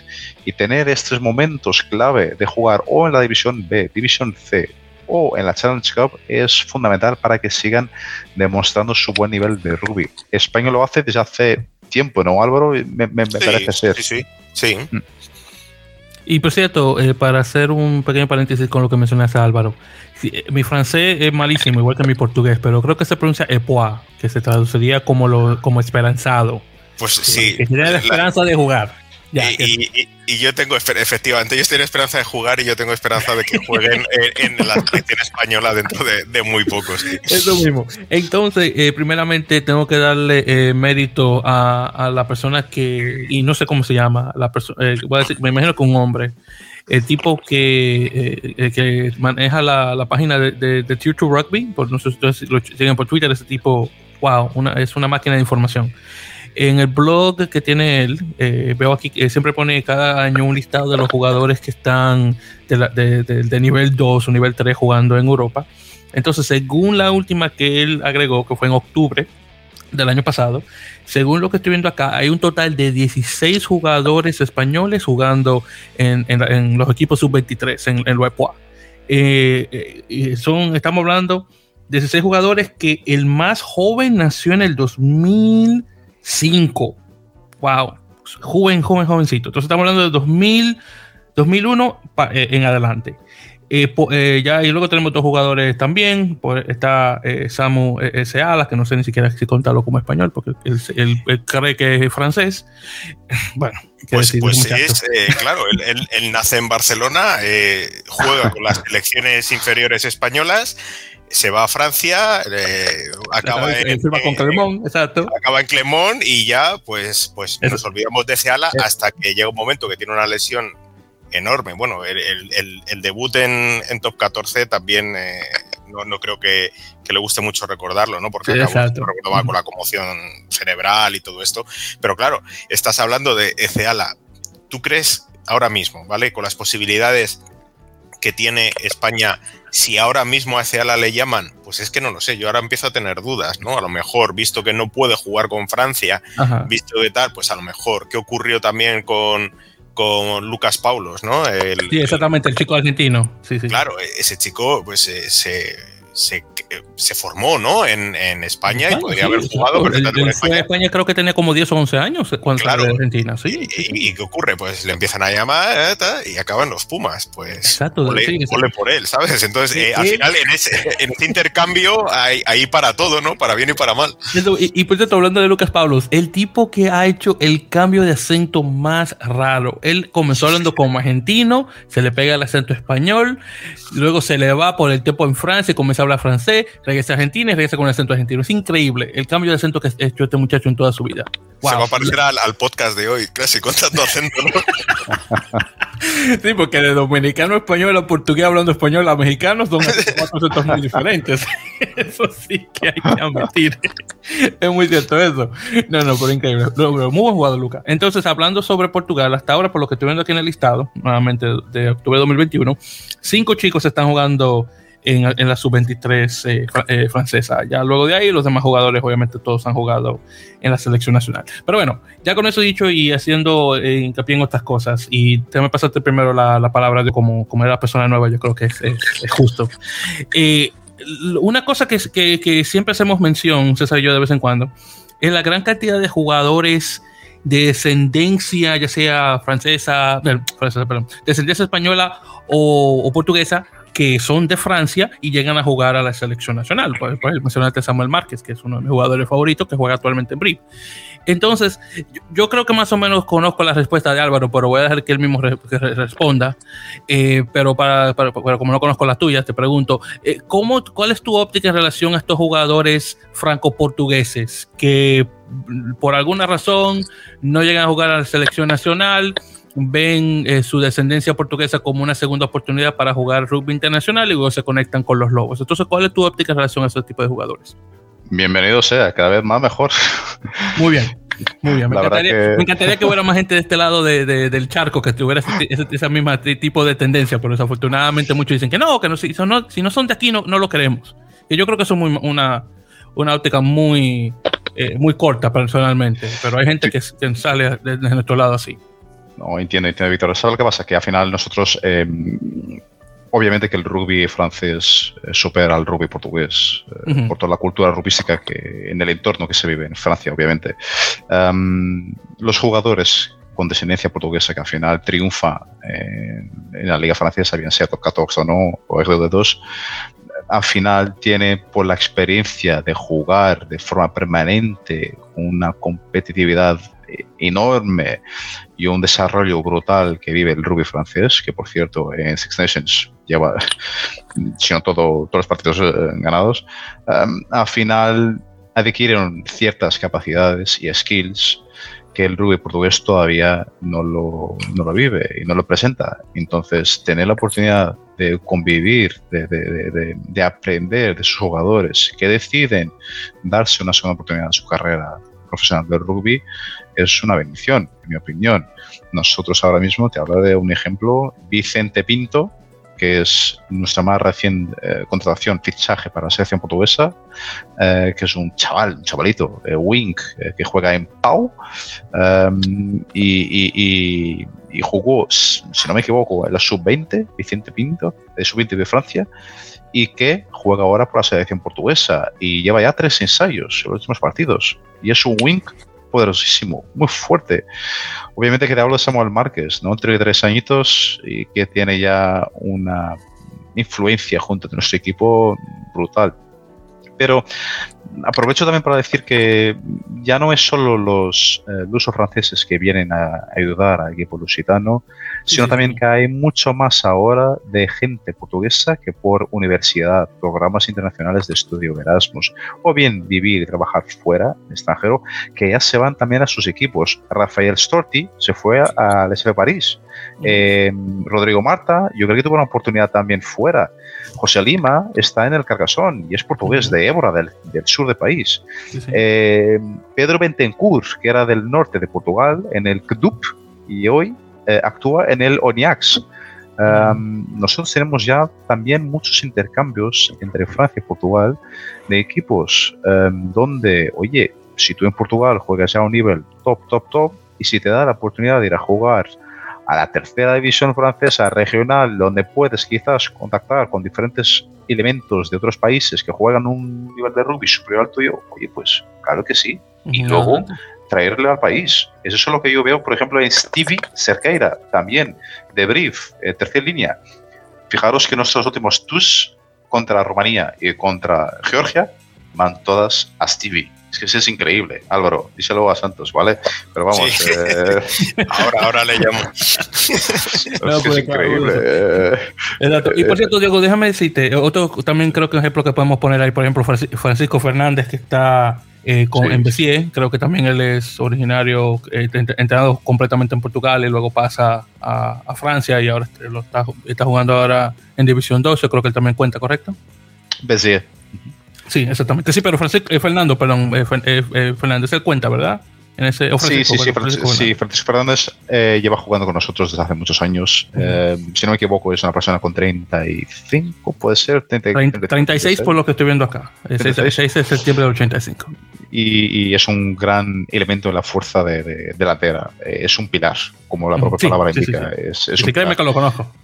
Yo me lo conozco. Yo, eh, yo, yo no es mi equipo favorito. Eh, en, en, yo, creo, yo, no, creo que no tengo un equipo favorito en la, en, la División 2, pero bueno, en todo caso sí que he visto su nombre eh, varias veces. Ahora, una cosa también, y para compararlo con, por ejemplo, con España, al España ser semiprofesional, tú estás viendo muchos de estos jugadores que no son españoles de, nacimiento o que tienen descendencia, pero tú lo ves que hacen luego el paso a jugar para la selección nacional. Ahí, por ejemplo, eh, un, ahí te puedo dar ejemplo, por ejemplo, digo, esto tal vez no, no sé si contarlos a ellos, porque por ejemplo Fernando López y Santiago Vejero, los dos son argentinos, pero imagínate, tú sabes que tienen descendencia española, tal vez no muy cercana, pero sabes que la tiene porque bueno, son de, un, de una antigua colonia española pero tú tienes, por ejemplo, eh, un, este, te voy a decir, este muchacho, eh, eh, eh Taului, el, el, el cosa sí, samoano, que yo sé que en, en, que en, su vida un español ha llegado por esos lados, digo yo, tal vez, quién sabe. Bueno, te, te voy a contar, esto, esto le va a encantar a mi padre, a ver si le paso el podcast, eh, la, la, historia de, esto es totalmente cierto, ¿vale? De una persona de su pueblo, estoy hablando de un pueblo de Segovia eh, pequeñísimo, que llegó a Nueva Zelanda y formó allí una, una familia... Eh, maorí, hispano-maorí. Wow. Los Paniora. Entonces, bueno, ahí si quieres, ahí tienes, ahí tienes para indagar, los Paniora. Pero bueno, es verdad, Zafatauli, eh, claro, Zafatauli lleva aquí pues toda, no toda la vida, ¿no? Pero lleva en Samboy bastante tiempo. También el caso de, de, de, los villanos, ¿no? Que están entrando mm. ahora. Sí, exactamente, Calo Calo Gavidi, por ejemplo, claro, uno, es, uno, de los es, grandes. Eh, Jerry Surumi, que está, está entrando ahora, fíjate, Jerry Surumi empezó en el, en el CAR Cáceres, si no recuerdo mal. Entonces, claro, eh, bueno, eh, tenemos de todo, ¿no? Y eh, solo te voy a hacer una también en, mono, en modo anecdótico. Eh, la referencia que has hecho lo de la antigua colonia, ¿no? De, uh -huh. de españoles que estaban en Argentina. Sabes que ha habido un cambio ahora en la normativa de elegibilidad, en el sí. cual Sí, sí. en el cual si una persona, si un jugador pasa tres años sin jugar para un seleccionado, puede eh, reengancharse o jugar para otro seleccionado siempre y cuando cumpla que haya nacido en el país del nuevo sí. equipo que va a representar o si tiene padres o abuelos. ¿no? Y esto sí. es lo que ha hecho Rusia, estoy hablando de la Rusia pre-sanciones, lógicamente. Uh -huh. Esto es lo que hizo Rusia y es muy fácil y es, si, si Rusia, la Federación Rusa es la heredera de la Federación de la Unión Soviética, mm. todos mm. los que tengan padres o abuelos o que hayan nacido en el territorio de la antigua Unión Soviética son directamente elegibles para jugar con Rusia. Exactamente. Sí. Entonces, claro, ¿qué ocurre con España? ¿Qué ocurre con Portugal, que también tiene colonias para, para aburrir, ¿no? Tiene un, un, pasado colonial para aburrir. Entonces, claro, puedes llegar y te dices, mira, resulta que el mejor tipo de Brasil es muy posible a lo mejor que su abuelo Ahí en Portugal. Uno de los cuatro abuelos sea de Leiría o de Braga o de Chávez, no lo sé. Exacto. Y que diga, pues para jugar con Brasil, que a lo mejor voy a tardar ocho años en llegar a un mundial, prefiero jugar con Portugal, ¿no? Entonces, Exacto. ahí hay una, hay una parte que se hizo para, lógicamente, para explotar, digamos, toda la, la no para explotar, para aprovechar la posibilidad con los samoanos y llanos tonganos que jugaban con Nueva Zelanda dos, dos partidos y ya dejaban de, de contar, ¿no? Y, y, automáticamente se le truncaba su carrera internacional. Pero creo que España y Portugal pueden rascar mucho de ahí. Tanto España como Portugal, en el caso de Francia, son dos países netamente aportadores de emigrantes. Hay muchísima emigración, hay muchísima colonia portuguesa y española en Francia, por uh -huh. distintos motivos. Eh, corrígeme, Diogo, si no, pero Portugal es más eh, tema laboral y económico y español mucho eh, económico cierto, pero también de, de, la parte de la guerra civil, ¿no? que, que uh -huh. fueron refugiados. Entonces, todo eso es una nueva edición del tema de las elegibilidades, que no voy a decir mucho porque ya sabes que España roza la línea, la pasa y a veces eh, demasiado. Mira, Wilson Bell, todavía lo estoy eh, esperando. Bueno, sí, todavía sí. No, va, vamos a correr un tupido velo sobre esto, pero eh, es, es, lo que te digo, se dan muchísimas posibilidades. Si ahora mismo él quisiera, y desde aquí no sé si nos escuchará, pero a Camil López Camil López podría jugar con España. Ya claro, exactamente. Por supuesto, Camil, hermano, gran jugador, ven. Gran jugador. Claro, en octubre. Y, Morgan Parra, por favor, ven. Bueno, Morgan Parra para, para, para allí, para el Lisboeta, ¿sabes? Morgan, yo por quiero, favor, ya tú no vas a jugar para Francia, ven, juega con Portugal. Claro, yo quiero ver, fíjate, porque dices que tengan pasados, antepasados, o bien que hayan nacido. Jordi Murphy, que ha jugado seis naciones, que ha jugado mundiales con Irlanda, ese tipo nació en Barcelona. Y su ah. último partido fue en octubre del 19. Si en octubre del 22, que está a la vuelta de la esquina, a, alguien se le ocurre decir, oye, ¿te apetece tal? Pues ahora Jordi Murphy entra. Entonces, claro, ahora se abre otro rango de posibilidades, ¿no? Que es, vale, tú ya jugaste con Francia, en el caso de portugueses, muchísimos. Eh, Morgan Parra, tú lo has mencionado, ¿no? Dice Morgan Parra. Eh, está tres años sin jugar con, Francia y puede jugar con Portugal. Pues oye, pues bien, ¿no? Entonces, hay muchísimas opciones ahora. Yo creo que. la misma edad que Samuel mira, Márquez. Mira, mira a este muchacho, Samuel Hidalgo Klein, que jugó para Escocia y no se claro. nada. El desgraciado. Y te voy a decir otro, de Allende. De Allende. Sí. Su abuelo es español.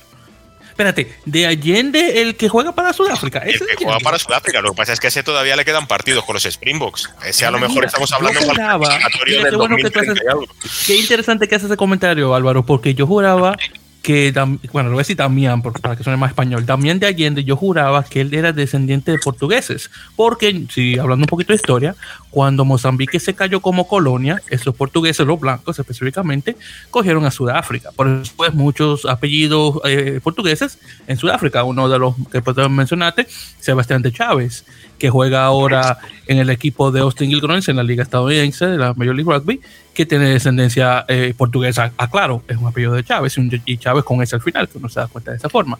Entonces, cuando tú me, cuando me mencionas que Allende tiene descendencia española y no portuguesa, me sorprende muchísimo, no sabía. Mira, es, esto, esto salió por un tema, nadie lo sabía, es decir, de Allende, es cierto que Allende puede ser más portugués ¿no? que, que, castellano, vamos a Y más en Sudáfrica. Más a decirlo así, claro.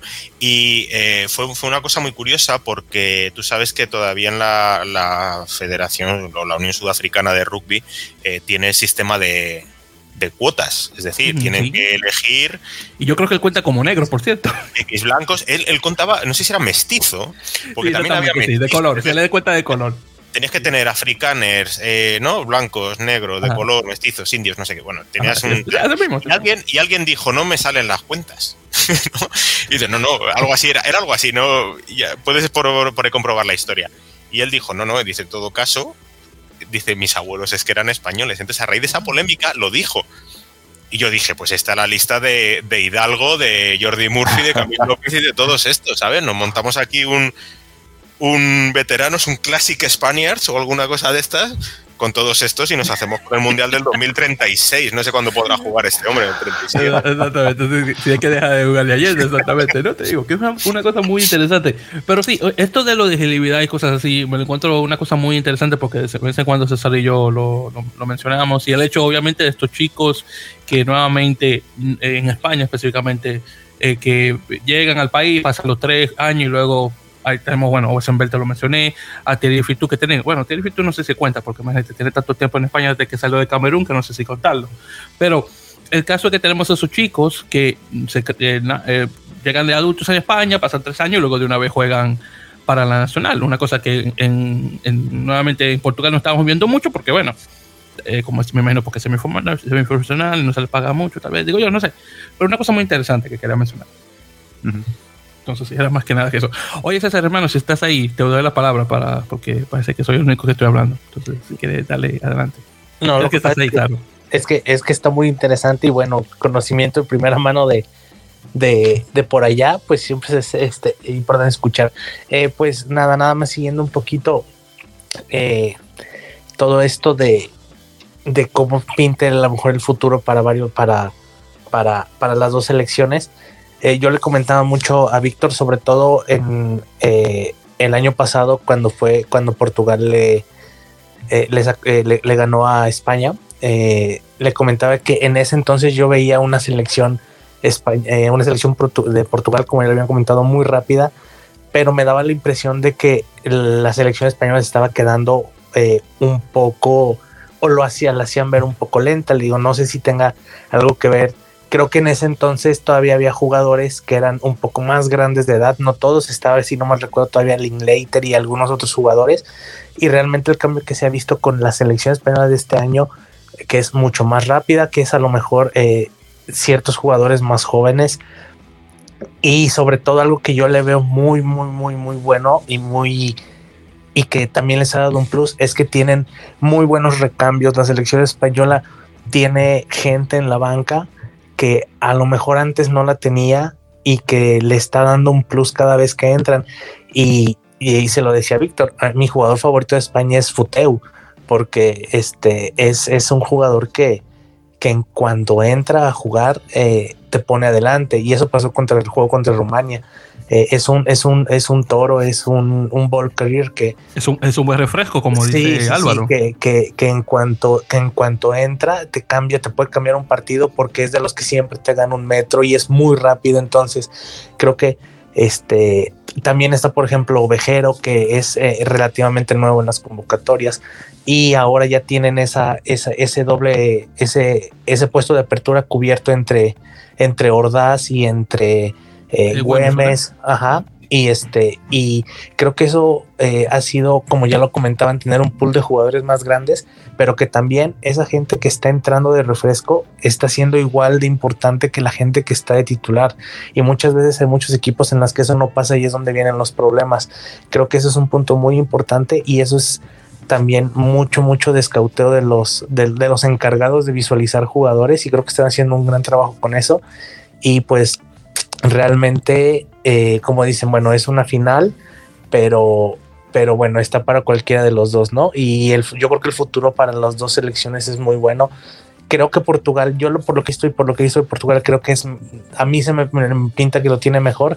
Si por alguna razón no están en este mundial, creo que van a estar en el que sigue. O sea, es, es, es un, eh, una selección que resurgió de, de, bueno, por ahí tuvo sus problemas, ¿no? Al caer a la, División 2, pero, pero bueno, se ha, se ha, sabido rehacer con un gran, gran trabajo y creo que para mí creo que el futuro les pinta mucho mejor que España porque son mucho más jóvenes, pero bueno, también este, también los españoles este, están haciendo un gran trabajo. También creo que a lo mejor lo de Santi Santos ya es, ya eh, pasando el ciclo del mundial y si lo llega a jugar creo que sí tendría que ya haber un cambio, pero pero bueno, ojalá ojalá pudieran estar las dos porque este a Víctor no le gusta porque eso significaría que a lo mejor Estados Unidos va a estar fuera, pero ni modo. no, yo, no, tengo problema con eso. Oye, si mi caballo sale de la carrera, eh, eh, eh pasa. imagínate, son cosas del juego yo no puedo ganar siempre, yo lo sé. Entonces no te preocupes, yo estoy bien.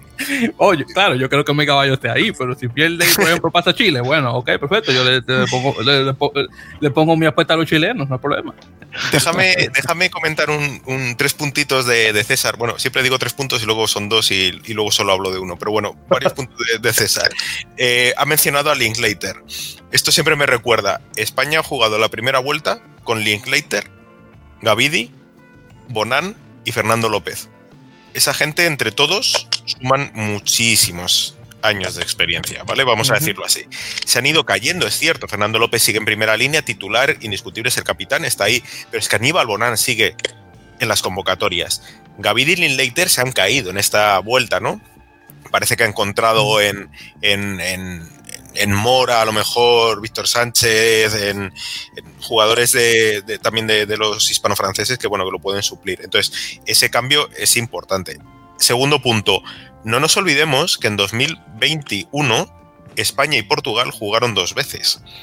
Que esto es un dato que pasa desapercibido, pero España y Portugal jugaron el último partido por el subcampeonato de Rugby Europe del 2020 que no se pudo jugar por la pandemia y se aplazó y se jugó en el 2021. Ese partido lo gana España en el Central. ¿En marzo o abril? Si no me eh, equivoco. Eh, eh, yo creo que es en febrero y luego en marzo es, en, febrero el primer partido, digamos, es el que cierra el anterior y luego ya es el tercer partido del que se pierde en, en, Lisboa, ¿no? Entonces, claro, ahí hay un cambio. Resulta que España gana a Portugal y en dos meses Portugal arrasa a España. Es un cambio de muy significativo y es algo muy, muy sintomático, ¿no? Y el tercer punto, fíjate, me he acordado de los tres, eh, Thierry Fouteur. Decía, decía antes, y es algo que también ha comentado César, eh, ¿cómo entra? Los metros que gana. Esto yo no sé si tampoco lo sabéis, es anecdótico también.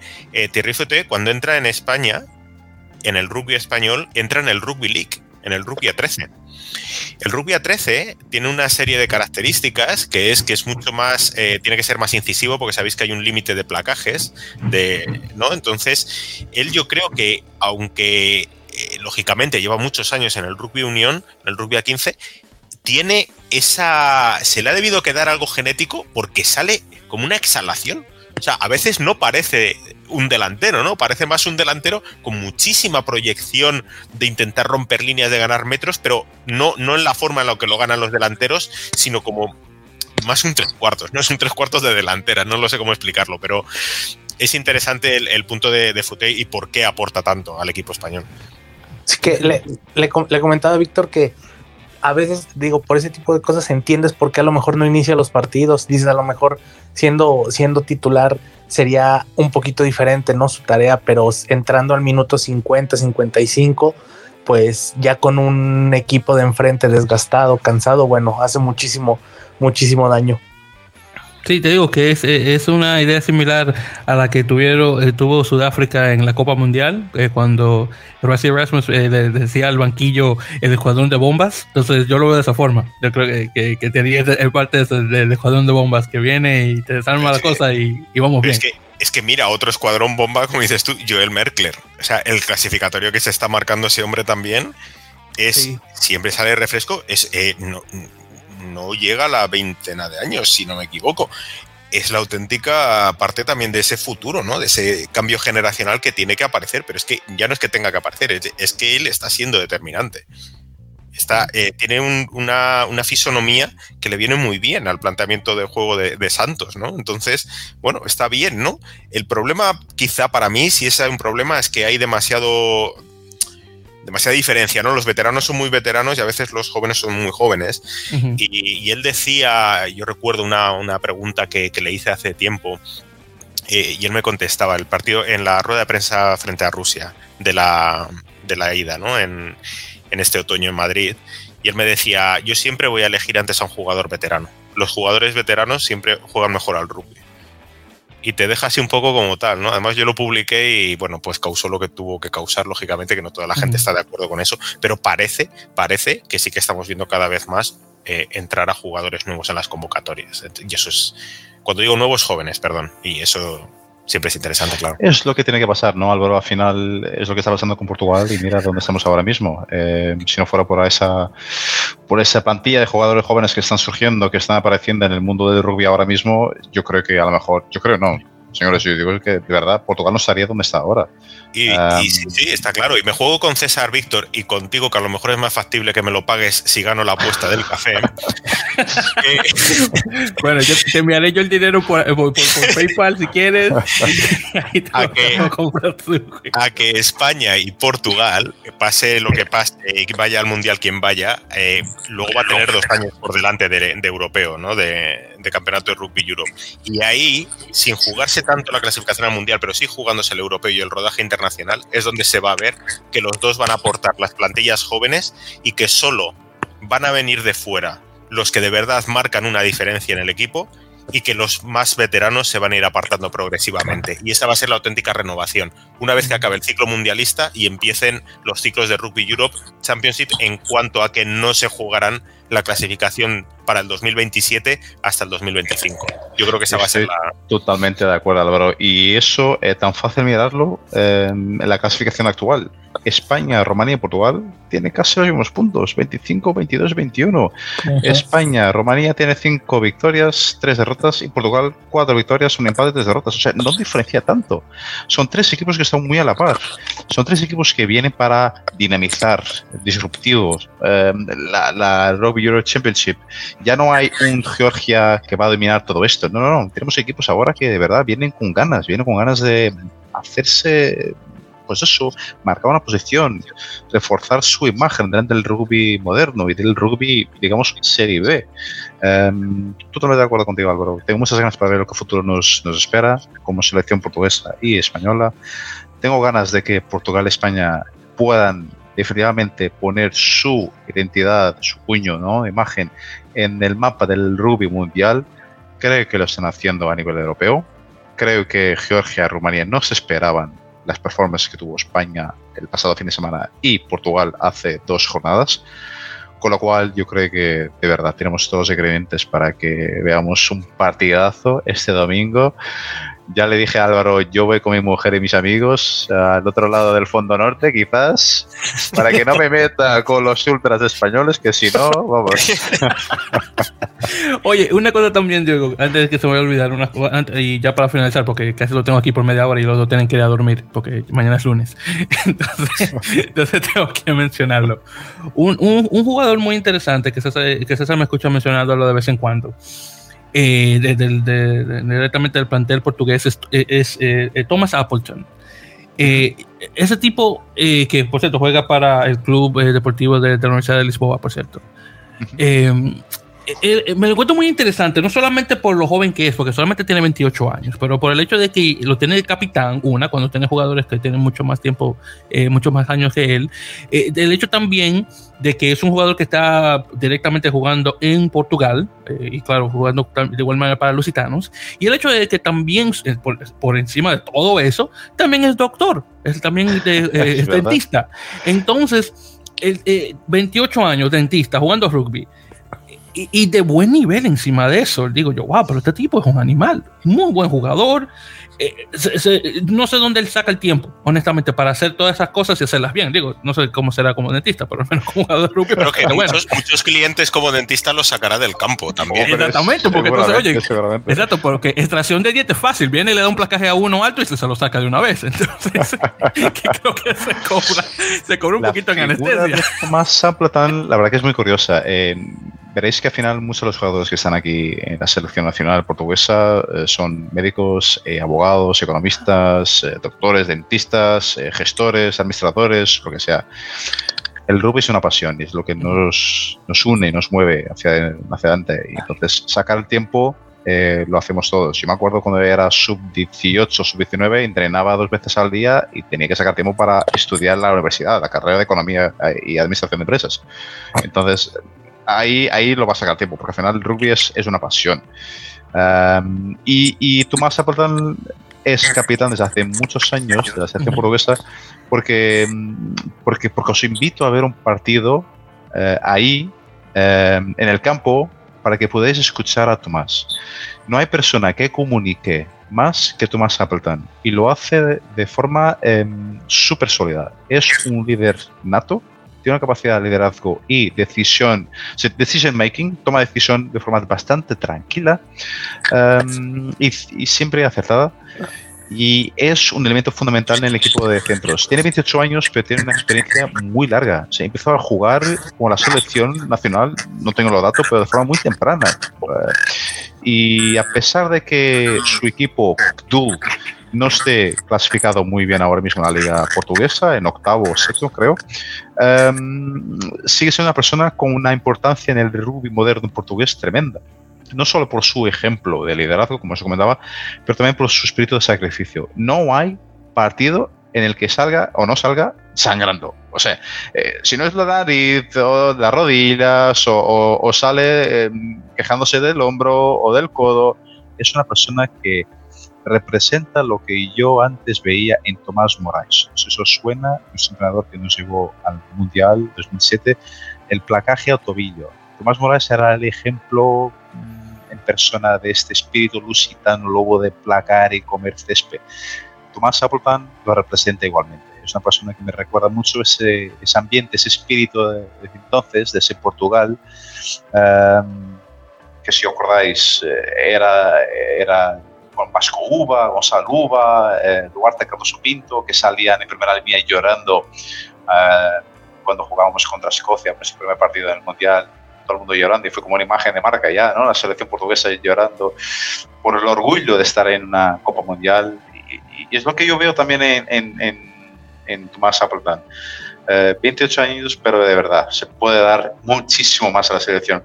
Si tenéis algún día oportunidad de ver un partido o de escucharlo eh, en, campo, es la persona que más habla, que más comunica. Y como sabéis, en el Ruby, it's all about communication, ¿no? Bajar, subir, izquierda, estoy, de completo, derecha, venga, corto, largo. Eh, Tomás Abordán lo tiene todo. de verdad que es una persona súper equilibrada, súper completa y es, una referencia en el, en rugby moderno portugués. Eh, la verdad que eh, muy buena pregunta. Eh, dejadme completar con esto, que aparte de que es doctor, es un gran, grandísimo jugador del rugby. No lo conozco personalmente, no es de mi generación, pero por lo que veo es un ejemplar em, en los bañarios, vestuarios. No es una persona que hable mucho, por lo que veo dentro de, los vestuarios, pero que en campo se deje el alma lucida. Vamos, tremendo orgullo. Oye, y déjame preguntarte, ¿de, dónde son los Apples, los, los Appleton de él? ¿Ellos son ingleses o, o de dónde? No tengo ni idea. Porque es que yo veo ese apellido Appleton, un, apellido claramente inglés, y digo yo, oye, pero porque Appleton no puede ser, eh, no puede ser portugués apellido. Entonces, su, su hermano jugó también por la selección, ok, eh, Miguel Appleton, pero al final no, no, no quedó tanto como, como, como Tomás. Ah, bueno, perfecto. Bueno, entonces chicos, vamos ya a, ir para hacer todo rapidito. Entonces, en este caso, ya para hablar sobre ambos equipos, como ustedes ven las cosas ya para el próximo domingo, perdón, porque había hecho sábado al principio de, la grabación, domingo, eh, domingo 13 de marzo. Eh, entonces, eh, para que hablen cada uno sobre cuáles ustedes creen que pueden ser los el, el plantel inicial, los titulares, los que van a estar en el banquillo y más o menos cuál ustedes creen que va a ser tal vez o posiblemente el, el, marcador final. Entonces, Diego, ya que estabas hablando, hermano, te doy la palabra. Muy bien. Eh, bueno, de, equipo, mm, si queréis, empiezo con Francisco Fernández, eh, seguido de Duarte Denis, el talonador, eh, apoyado el número 3, Anthony Alves, con quien tuve el placer de yo jugar contra Rumanía sub-19, Bruselas. los segundas líneas, yo te diría mm, posiblemente Jean Souza y José Madeira, ¿vale? Ambos jugadores de Montambo y Grenoble. Te diría también número 8, Rafael Simois, que por cierto, me encanta ese chaval, cómo juega de bien, eh, muy alto, físicamente muy poderoso. Eh, apoyado con los dos flankers, Stevie, por supuesto. Y aquí tengo dudas entre Tibor de Freitas, que lo conocerán seguramente, o Joan Granat, que lleva haciendo partidazos también muy completos. Hombre, medio Samuel Márquez no podía. No podía. Si no juega Samuel Márquez, por lo menos eh, Joan Bill, que hizo un muy buen partido contra Holanda, pero Samuel Márquez tiene que jugarse así. Jerónimo Portela, como apertura, eh, para mí es el, mi preferido. Vamos, eh, Tomás Abrdan, capitán, seguido de José Lima, que me gusta mucho, o Pedro Betancourt, diría yo, pero más bien inclinada para José Lima. En Wings, aquí difícil porque Vicente Pinto está haciendo muy bien, a pesar de que Rodrigo Marta y Storti se conocen toda la vida y juegan muy bien como Wings. Y por último, ya una eh, elección personal, pero que me ha confirmado la Federación Portuguesa que no va a jugar, Sosa Guedes no va a jugar o no se ha convocado para jugar este, este fin de semana y Álvaro, tú sabes, los sidestep que hace Sosa Guedes es increíble. Muy buen jugador. yo, no, voy a protestar. tiene tremenda patada también. y entonces yo diría que el último juega Dani Antunes o eh, Manuel Cardoso Pinto de Agronomía. Y eso era una, un buen partido. Eh, no, no, debe decir Víctor César. Háblame del marcador, dime, ¿cuánto crees que va a estar el marcador? Dime, vamos, a hablar honestamente, ¿cuál es el marcador? Yo te diría tres ensayos para Portugal contra, contra 1-2. Ah, no, no, yo lo que creo no, que van a ser 15 tal, pero está bien, ok, perfecto. Vamos a ponerlo así. Ok, Álvaro, dime. A ver, eh, bueno, yo creo que van a quedar 21-13. Venga, ya me ah, perfecto, eso es lo que yo quería. Yo, 21-13, muy bien. eh, López, eh, sí o sí. O sea, ese va a ser el, el capitán número uno indiscutible primera línea. O sea, que ahí no, no va a haber eh, ningún problema. Yo creo, fíjate, que, que Ovejero podría estar como talonador. ¿Por encima de, de, de Pinto Ferrer? Yo creo que sí, yo creo que Pinto podría entrar como de refresco, ¿vale? Pero sí, sí. Eh, Zabala o Bonan, pues no lo sé. Ahí me pillas ahí un poco, pero bueno, pon alguno de los dos. Eh, yo creo que Víctor Sánchez Manu Mora en la segunda línea. Eh, quizá, y es un deseo, Usárraga que vuelva al, al, equipo y que vuelva al paquete de delanteros. Eh, si está bien eh, Tauli y Kersi, que son dos jugadores, uno porque es muy determinante de la fuerza que tiene, ¿no? Tauli, o sea, cada vez que entra es un, es un huracán, ¿no? Y Kersi, que sí que hay veces que, bueno, no marca tanto la diferencia, pero últimamente se le está viendo bastante bien asentado. Eh, fíjate, sabes que normalmente de los últimos partidos han sido Guillón Juguet y Manuel Ordaz, lo comentaba antes la bisagra. Mm. Yo aquí me espero algo distinto. No sé por qué, pero me da que puede ser incluso Munilla o Güemes de inicio. No lo sé. Quizá. quizás muy arriesgado en el sentido de que ya están muy asentados, pero tampoco sé muy bien la disponibilidad que va a dar Bayona a estos dos jugadores, ¿vale? Entonces, si Bayona da el ok a, una, a la enésima jornada sin, sin y, Ordaz, yo creo que van a estar, van a estar de titular. Si no, eh, Munilla Güemes, ¿vale? Eh, alas, eh, Minguillón, tras la exhibición que hizo contra Rumanía, creo que va a estar ahí. Y Jordi Yorba, a falta de que eh, como sorpresa y convocatoria y uno de los que podría entrar, que está haciendo muy buena eh, temporada con, con Samboy en los últimos partidos, que sería Anguita, pero como debutante no creo que ahora mismo Santos se juegue a meter a un debutante como Ala, yo creo que Jordi Yorba sí que va a estar ahí, ¿no? Em, centros. Jimeno, fíjate, Jimeno con la selección está rindiendo muchísimo. Sí. Está metiendo en apertura está bueno. Hasta en apertura está bueno. Sí, sí, está, eh, está en ensayos consecutivos en los últimos cuatro partidos, si no me equivoco. Con lo cual, eh, yo ahí le veo. Le veo bien. Eh, no sé si Domínguez a lo mejor podría estar también. No lo sé. Y, y si nos dejan a Malí, pues a Malí. Y si desde luego entra Güemes por Ordaz y nos dejan la posibilidad de traer a Vinuesa, a lo mejor podría poner a Vinuesa de zaguero, pero no lo tengo muy claro. A lo mejor no es una buena jugada. Pongamos que nos, que nos dejan a, a Ordaz. Vale, yo creo que Ordaz podría jugar atrás y de, y de apertura Güemes. Y si no, vamos a poner Güemes Vinuesa. Muy bien. Pues suena bien en ese caso. Bien, bueno, caballero, vamos a ver. Y, ah, perdón, y, Titi, foto, vamos, minuto 50. Oh, sí, sí, sí, sí, sí, sí. El, el, el, 50 mejor que 60, ¿vale? Exactamente, vamos a ver. Exactamente. Que venga Thierry y venga a, arrasar como eso, como, eso como Rumanía. Vamos a ver. Sí, pero mi, mi, deseo, mi deseo es que venga Usarraga y que yo creo que es también un clamor popular. Y ya de ellos Peters yo creo que nos podemos olvidar, con lo cual no, no lo pongo ahí en esa segunda línea que yo creo que estaría también muy bien cubierta por, por los que te he dicho, ¿no? Víctor Sánchez y, y Manu Mora, que vamos, está espectacular. Sí, definitivamente pues suena muy bien en ese caso. Perfecto, bueno, caballero, vamos a ver en ese caso ya para el 13 de marzo, domingo.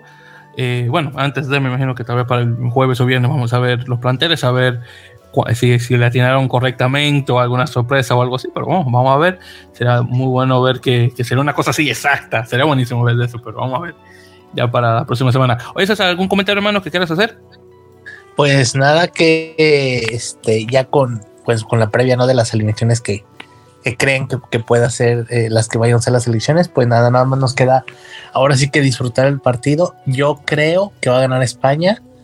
Eh, este, aunque me gustaría que pudieran ir los dos, que pasara Chile y que Estados Unidos no fuera, pero bueno, eso, este, eh, todavía estamos lejos de eso y aparte Víctor se enoja, entonces. No, no, no, bueno, está bien.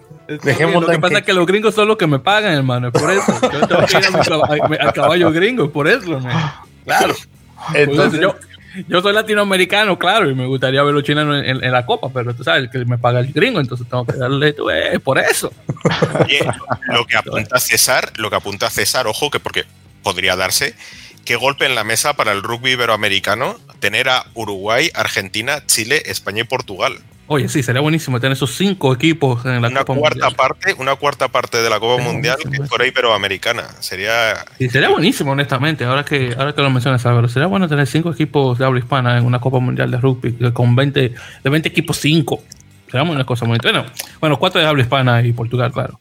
Pero sí, iberoamericano, sí. Sí, exactamente, sí, sí, sí, exacto, sí, sí, sí, sí, claro, por supuesto, pero sí, estaría buenísimo ver una cosa así.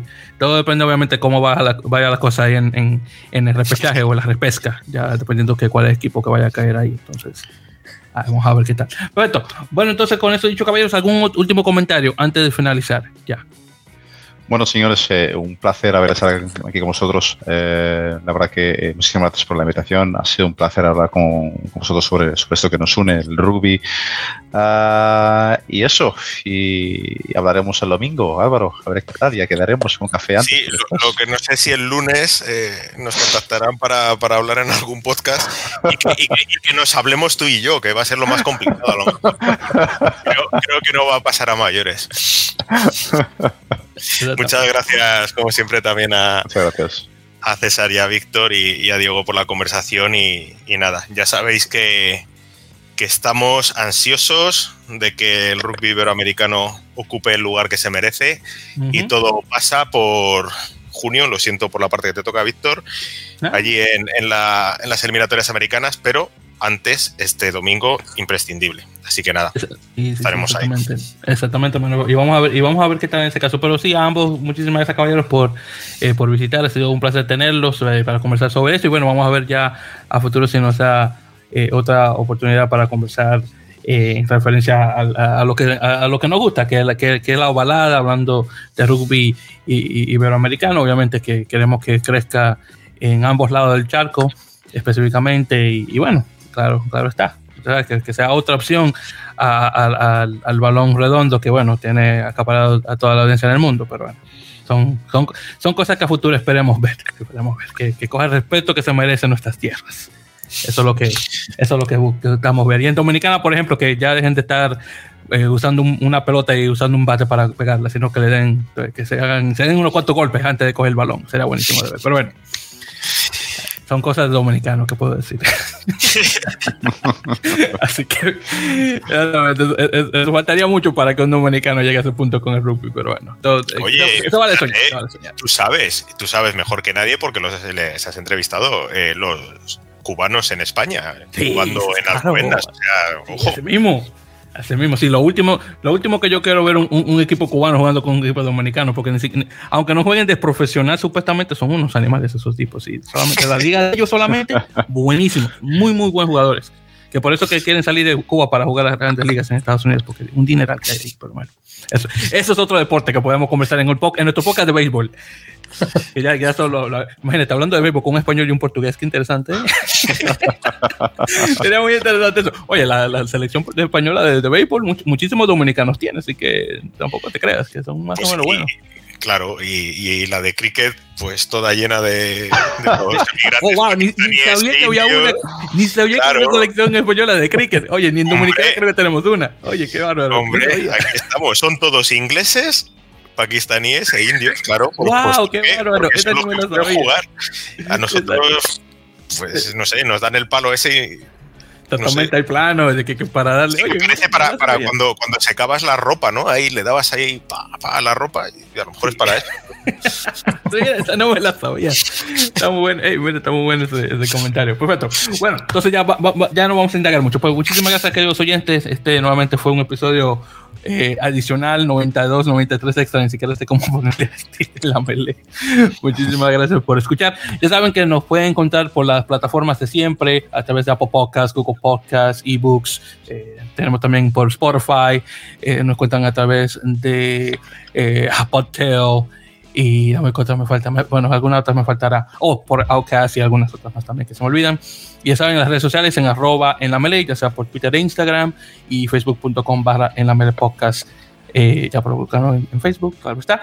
Y ya saben que también, porque se me olvidó la última vez que Álvaro estaba en, en, línea, y lo, digo, lo puse en un comentario, pero se me olvidó mencionarlo en la grabación. Ya saben, eh, seguir directamente lo que hace Álvaro en el, en el blog de Apalos, apalos.es. Eh, si quieren obviamente estar al tanto de todo lo que tiene que ver sobre la selección española y ya saben si quieren escuchar la bella voz de Álvaro ya saben que pueden sintonizar de vez en cuando a la división de honor española donde pueden escucharlo de comentarista de vez en cuando así que ya saben que lo pueden escuchar oye Diego ¿dónde te pueden encontrar la gente? digo si es que tienes eh, digo fuera de Apalos claro la verdad que estoy empezando ahora mismo con la ayuda de Álvaro, empezando a crear algo aquí en Portugal. Eh, os diré en breves para que empecemos a dinamizarlo también. Ah, bueno, perfecto. Pues bueno, entonces ya en ese caso ya a futuro. Y siempre, bueno, siempre está la opción de, Google, eh, de, Google Chrome de traducir de, español a portugués es bastante fácil, así que no creo que haya mucha, mucha, eh, mucha dificultad con la traducción de un idioma a otro, que ya son bastante similares por sí. Bien, entonces con eso dicho, queridos oyentes, muchísimas gracias por escuchar y ya nos están escuchando ya para la próxima. Recuerden que este episodio eh, va a estar cubriendo la semana del, eh, de, este, estamos hoy, del 7 al 13 de marzo, ya que desafortunadamente no podemos grabar esa semana por cuestiones de edición. Así que este episodio va a salir tal vez para el lunes o el martes, lo más probable. Y ya luego nos están escuchando la siguiente semana en un episodio regular de La Así que Álvaro, eh, eh, Diego, manténganse en línea todavía que voy a, conectar esto. Y muchísimas gracias. Y como, como decían la gente de, de Planeta Rugby, mucho rugby.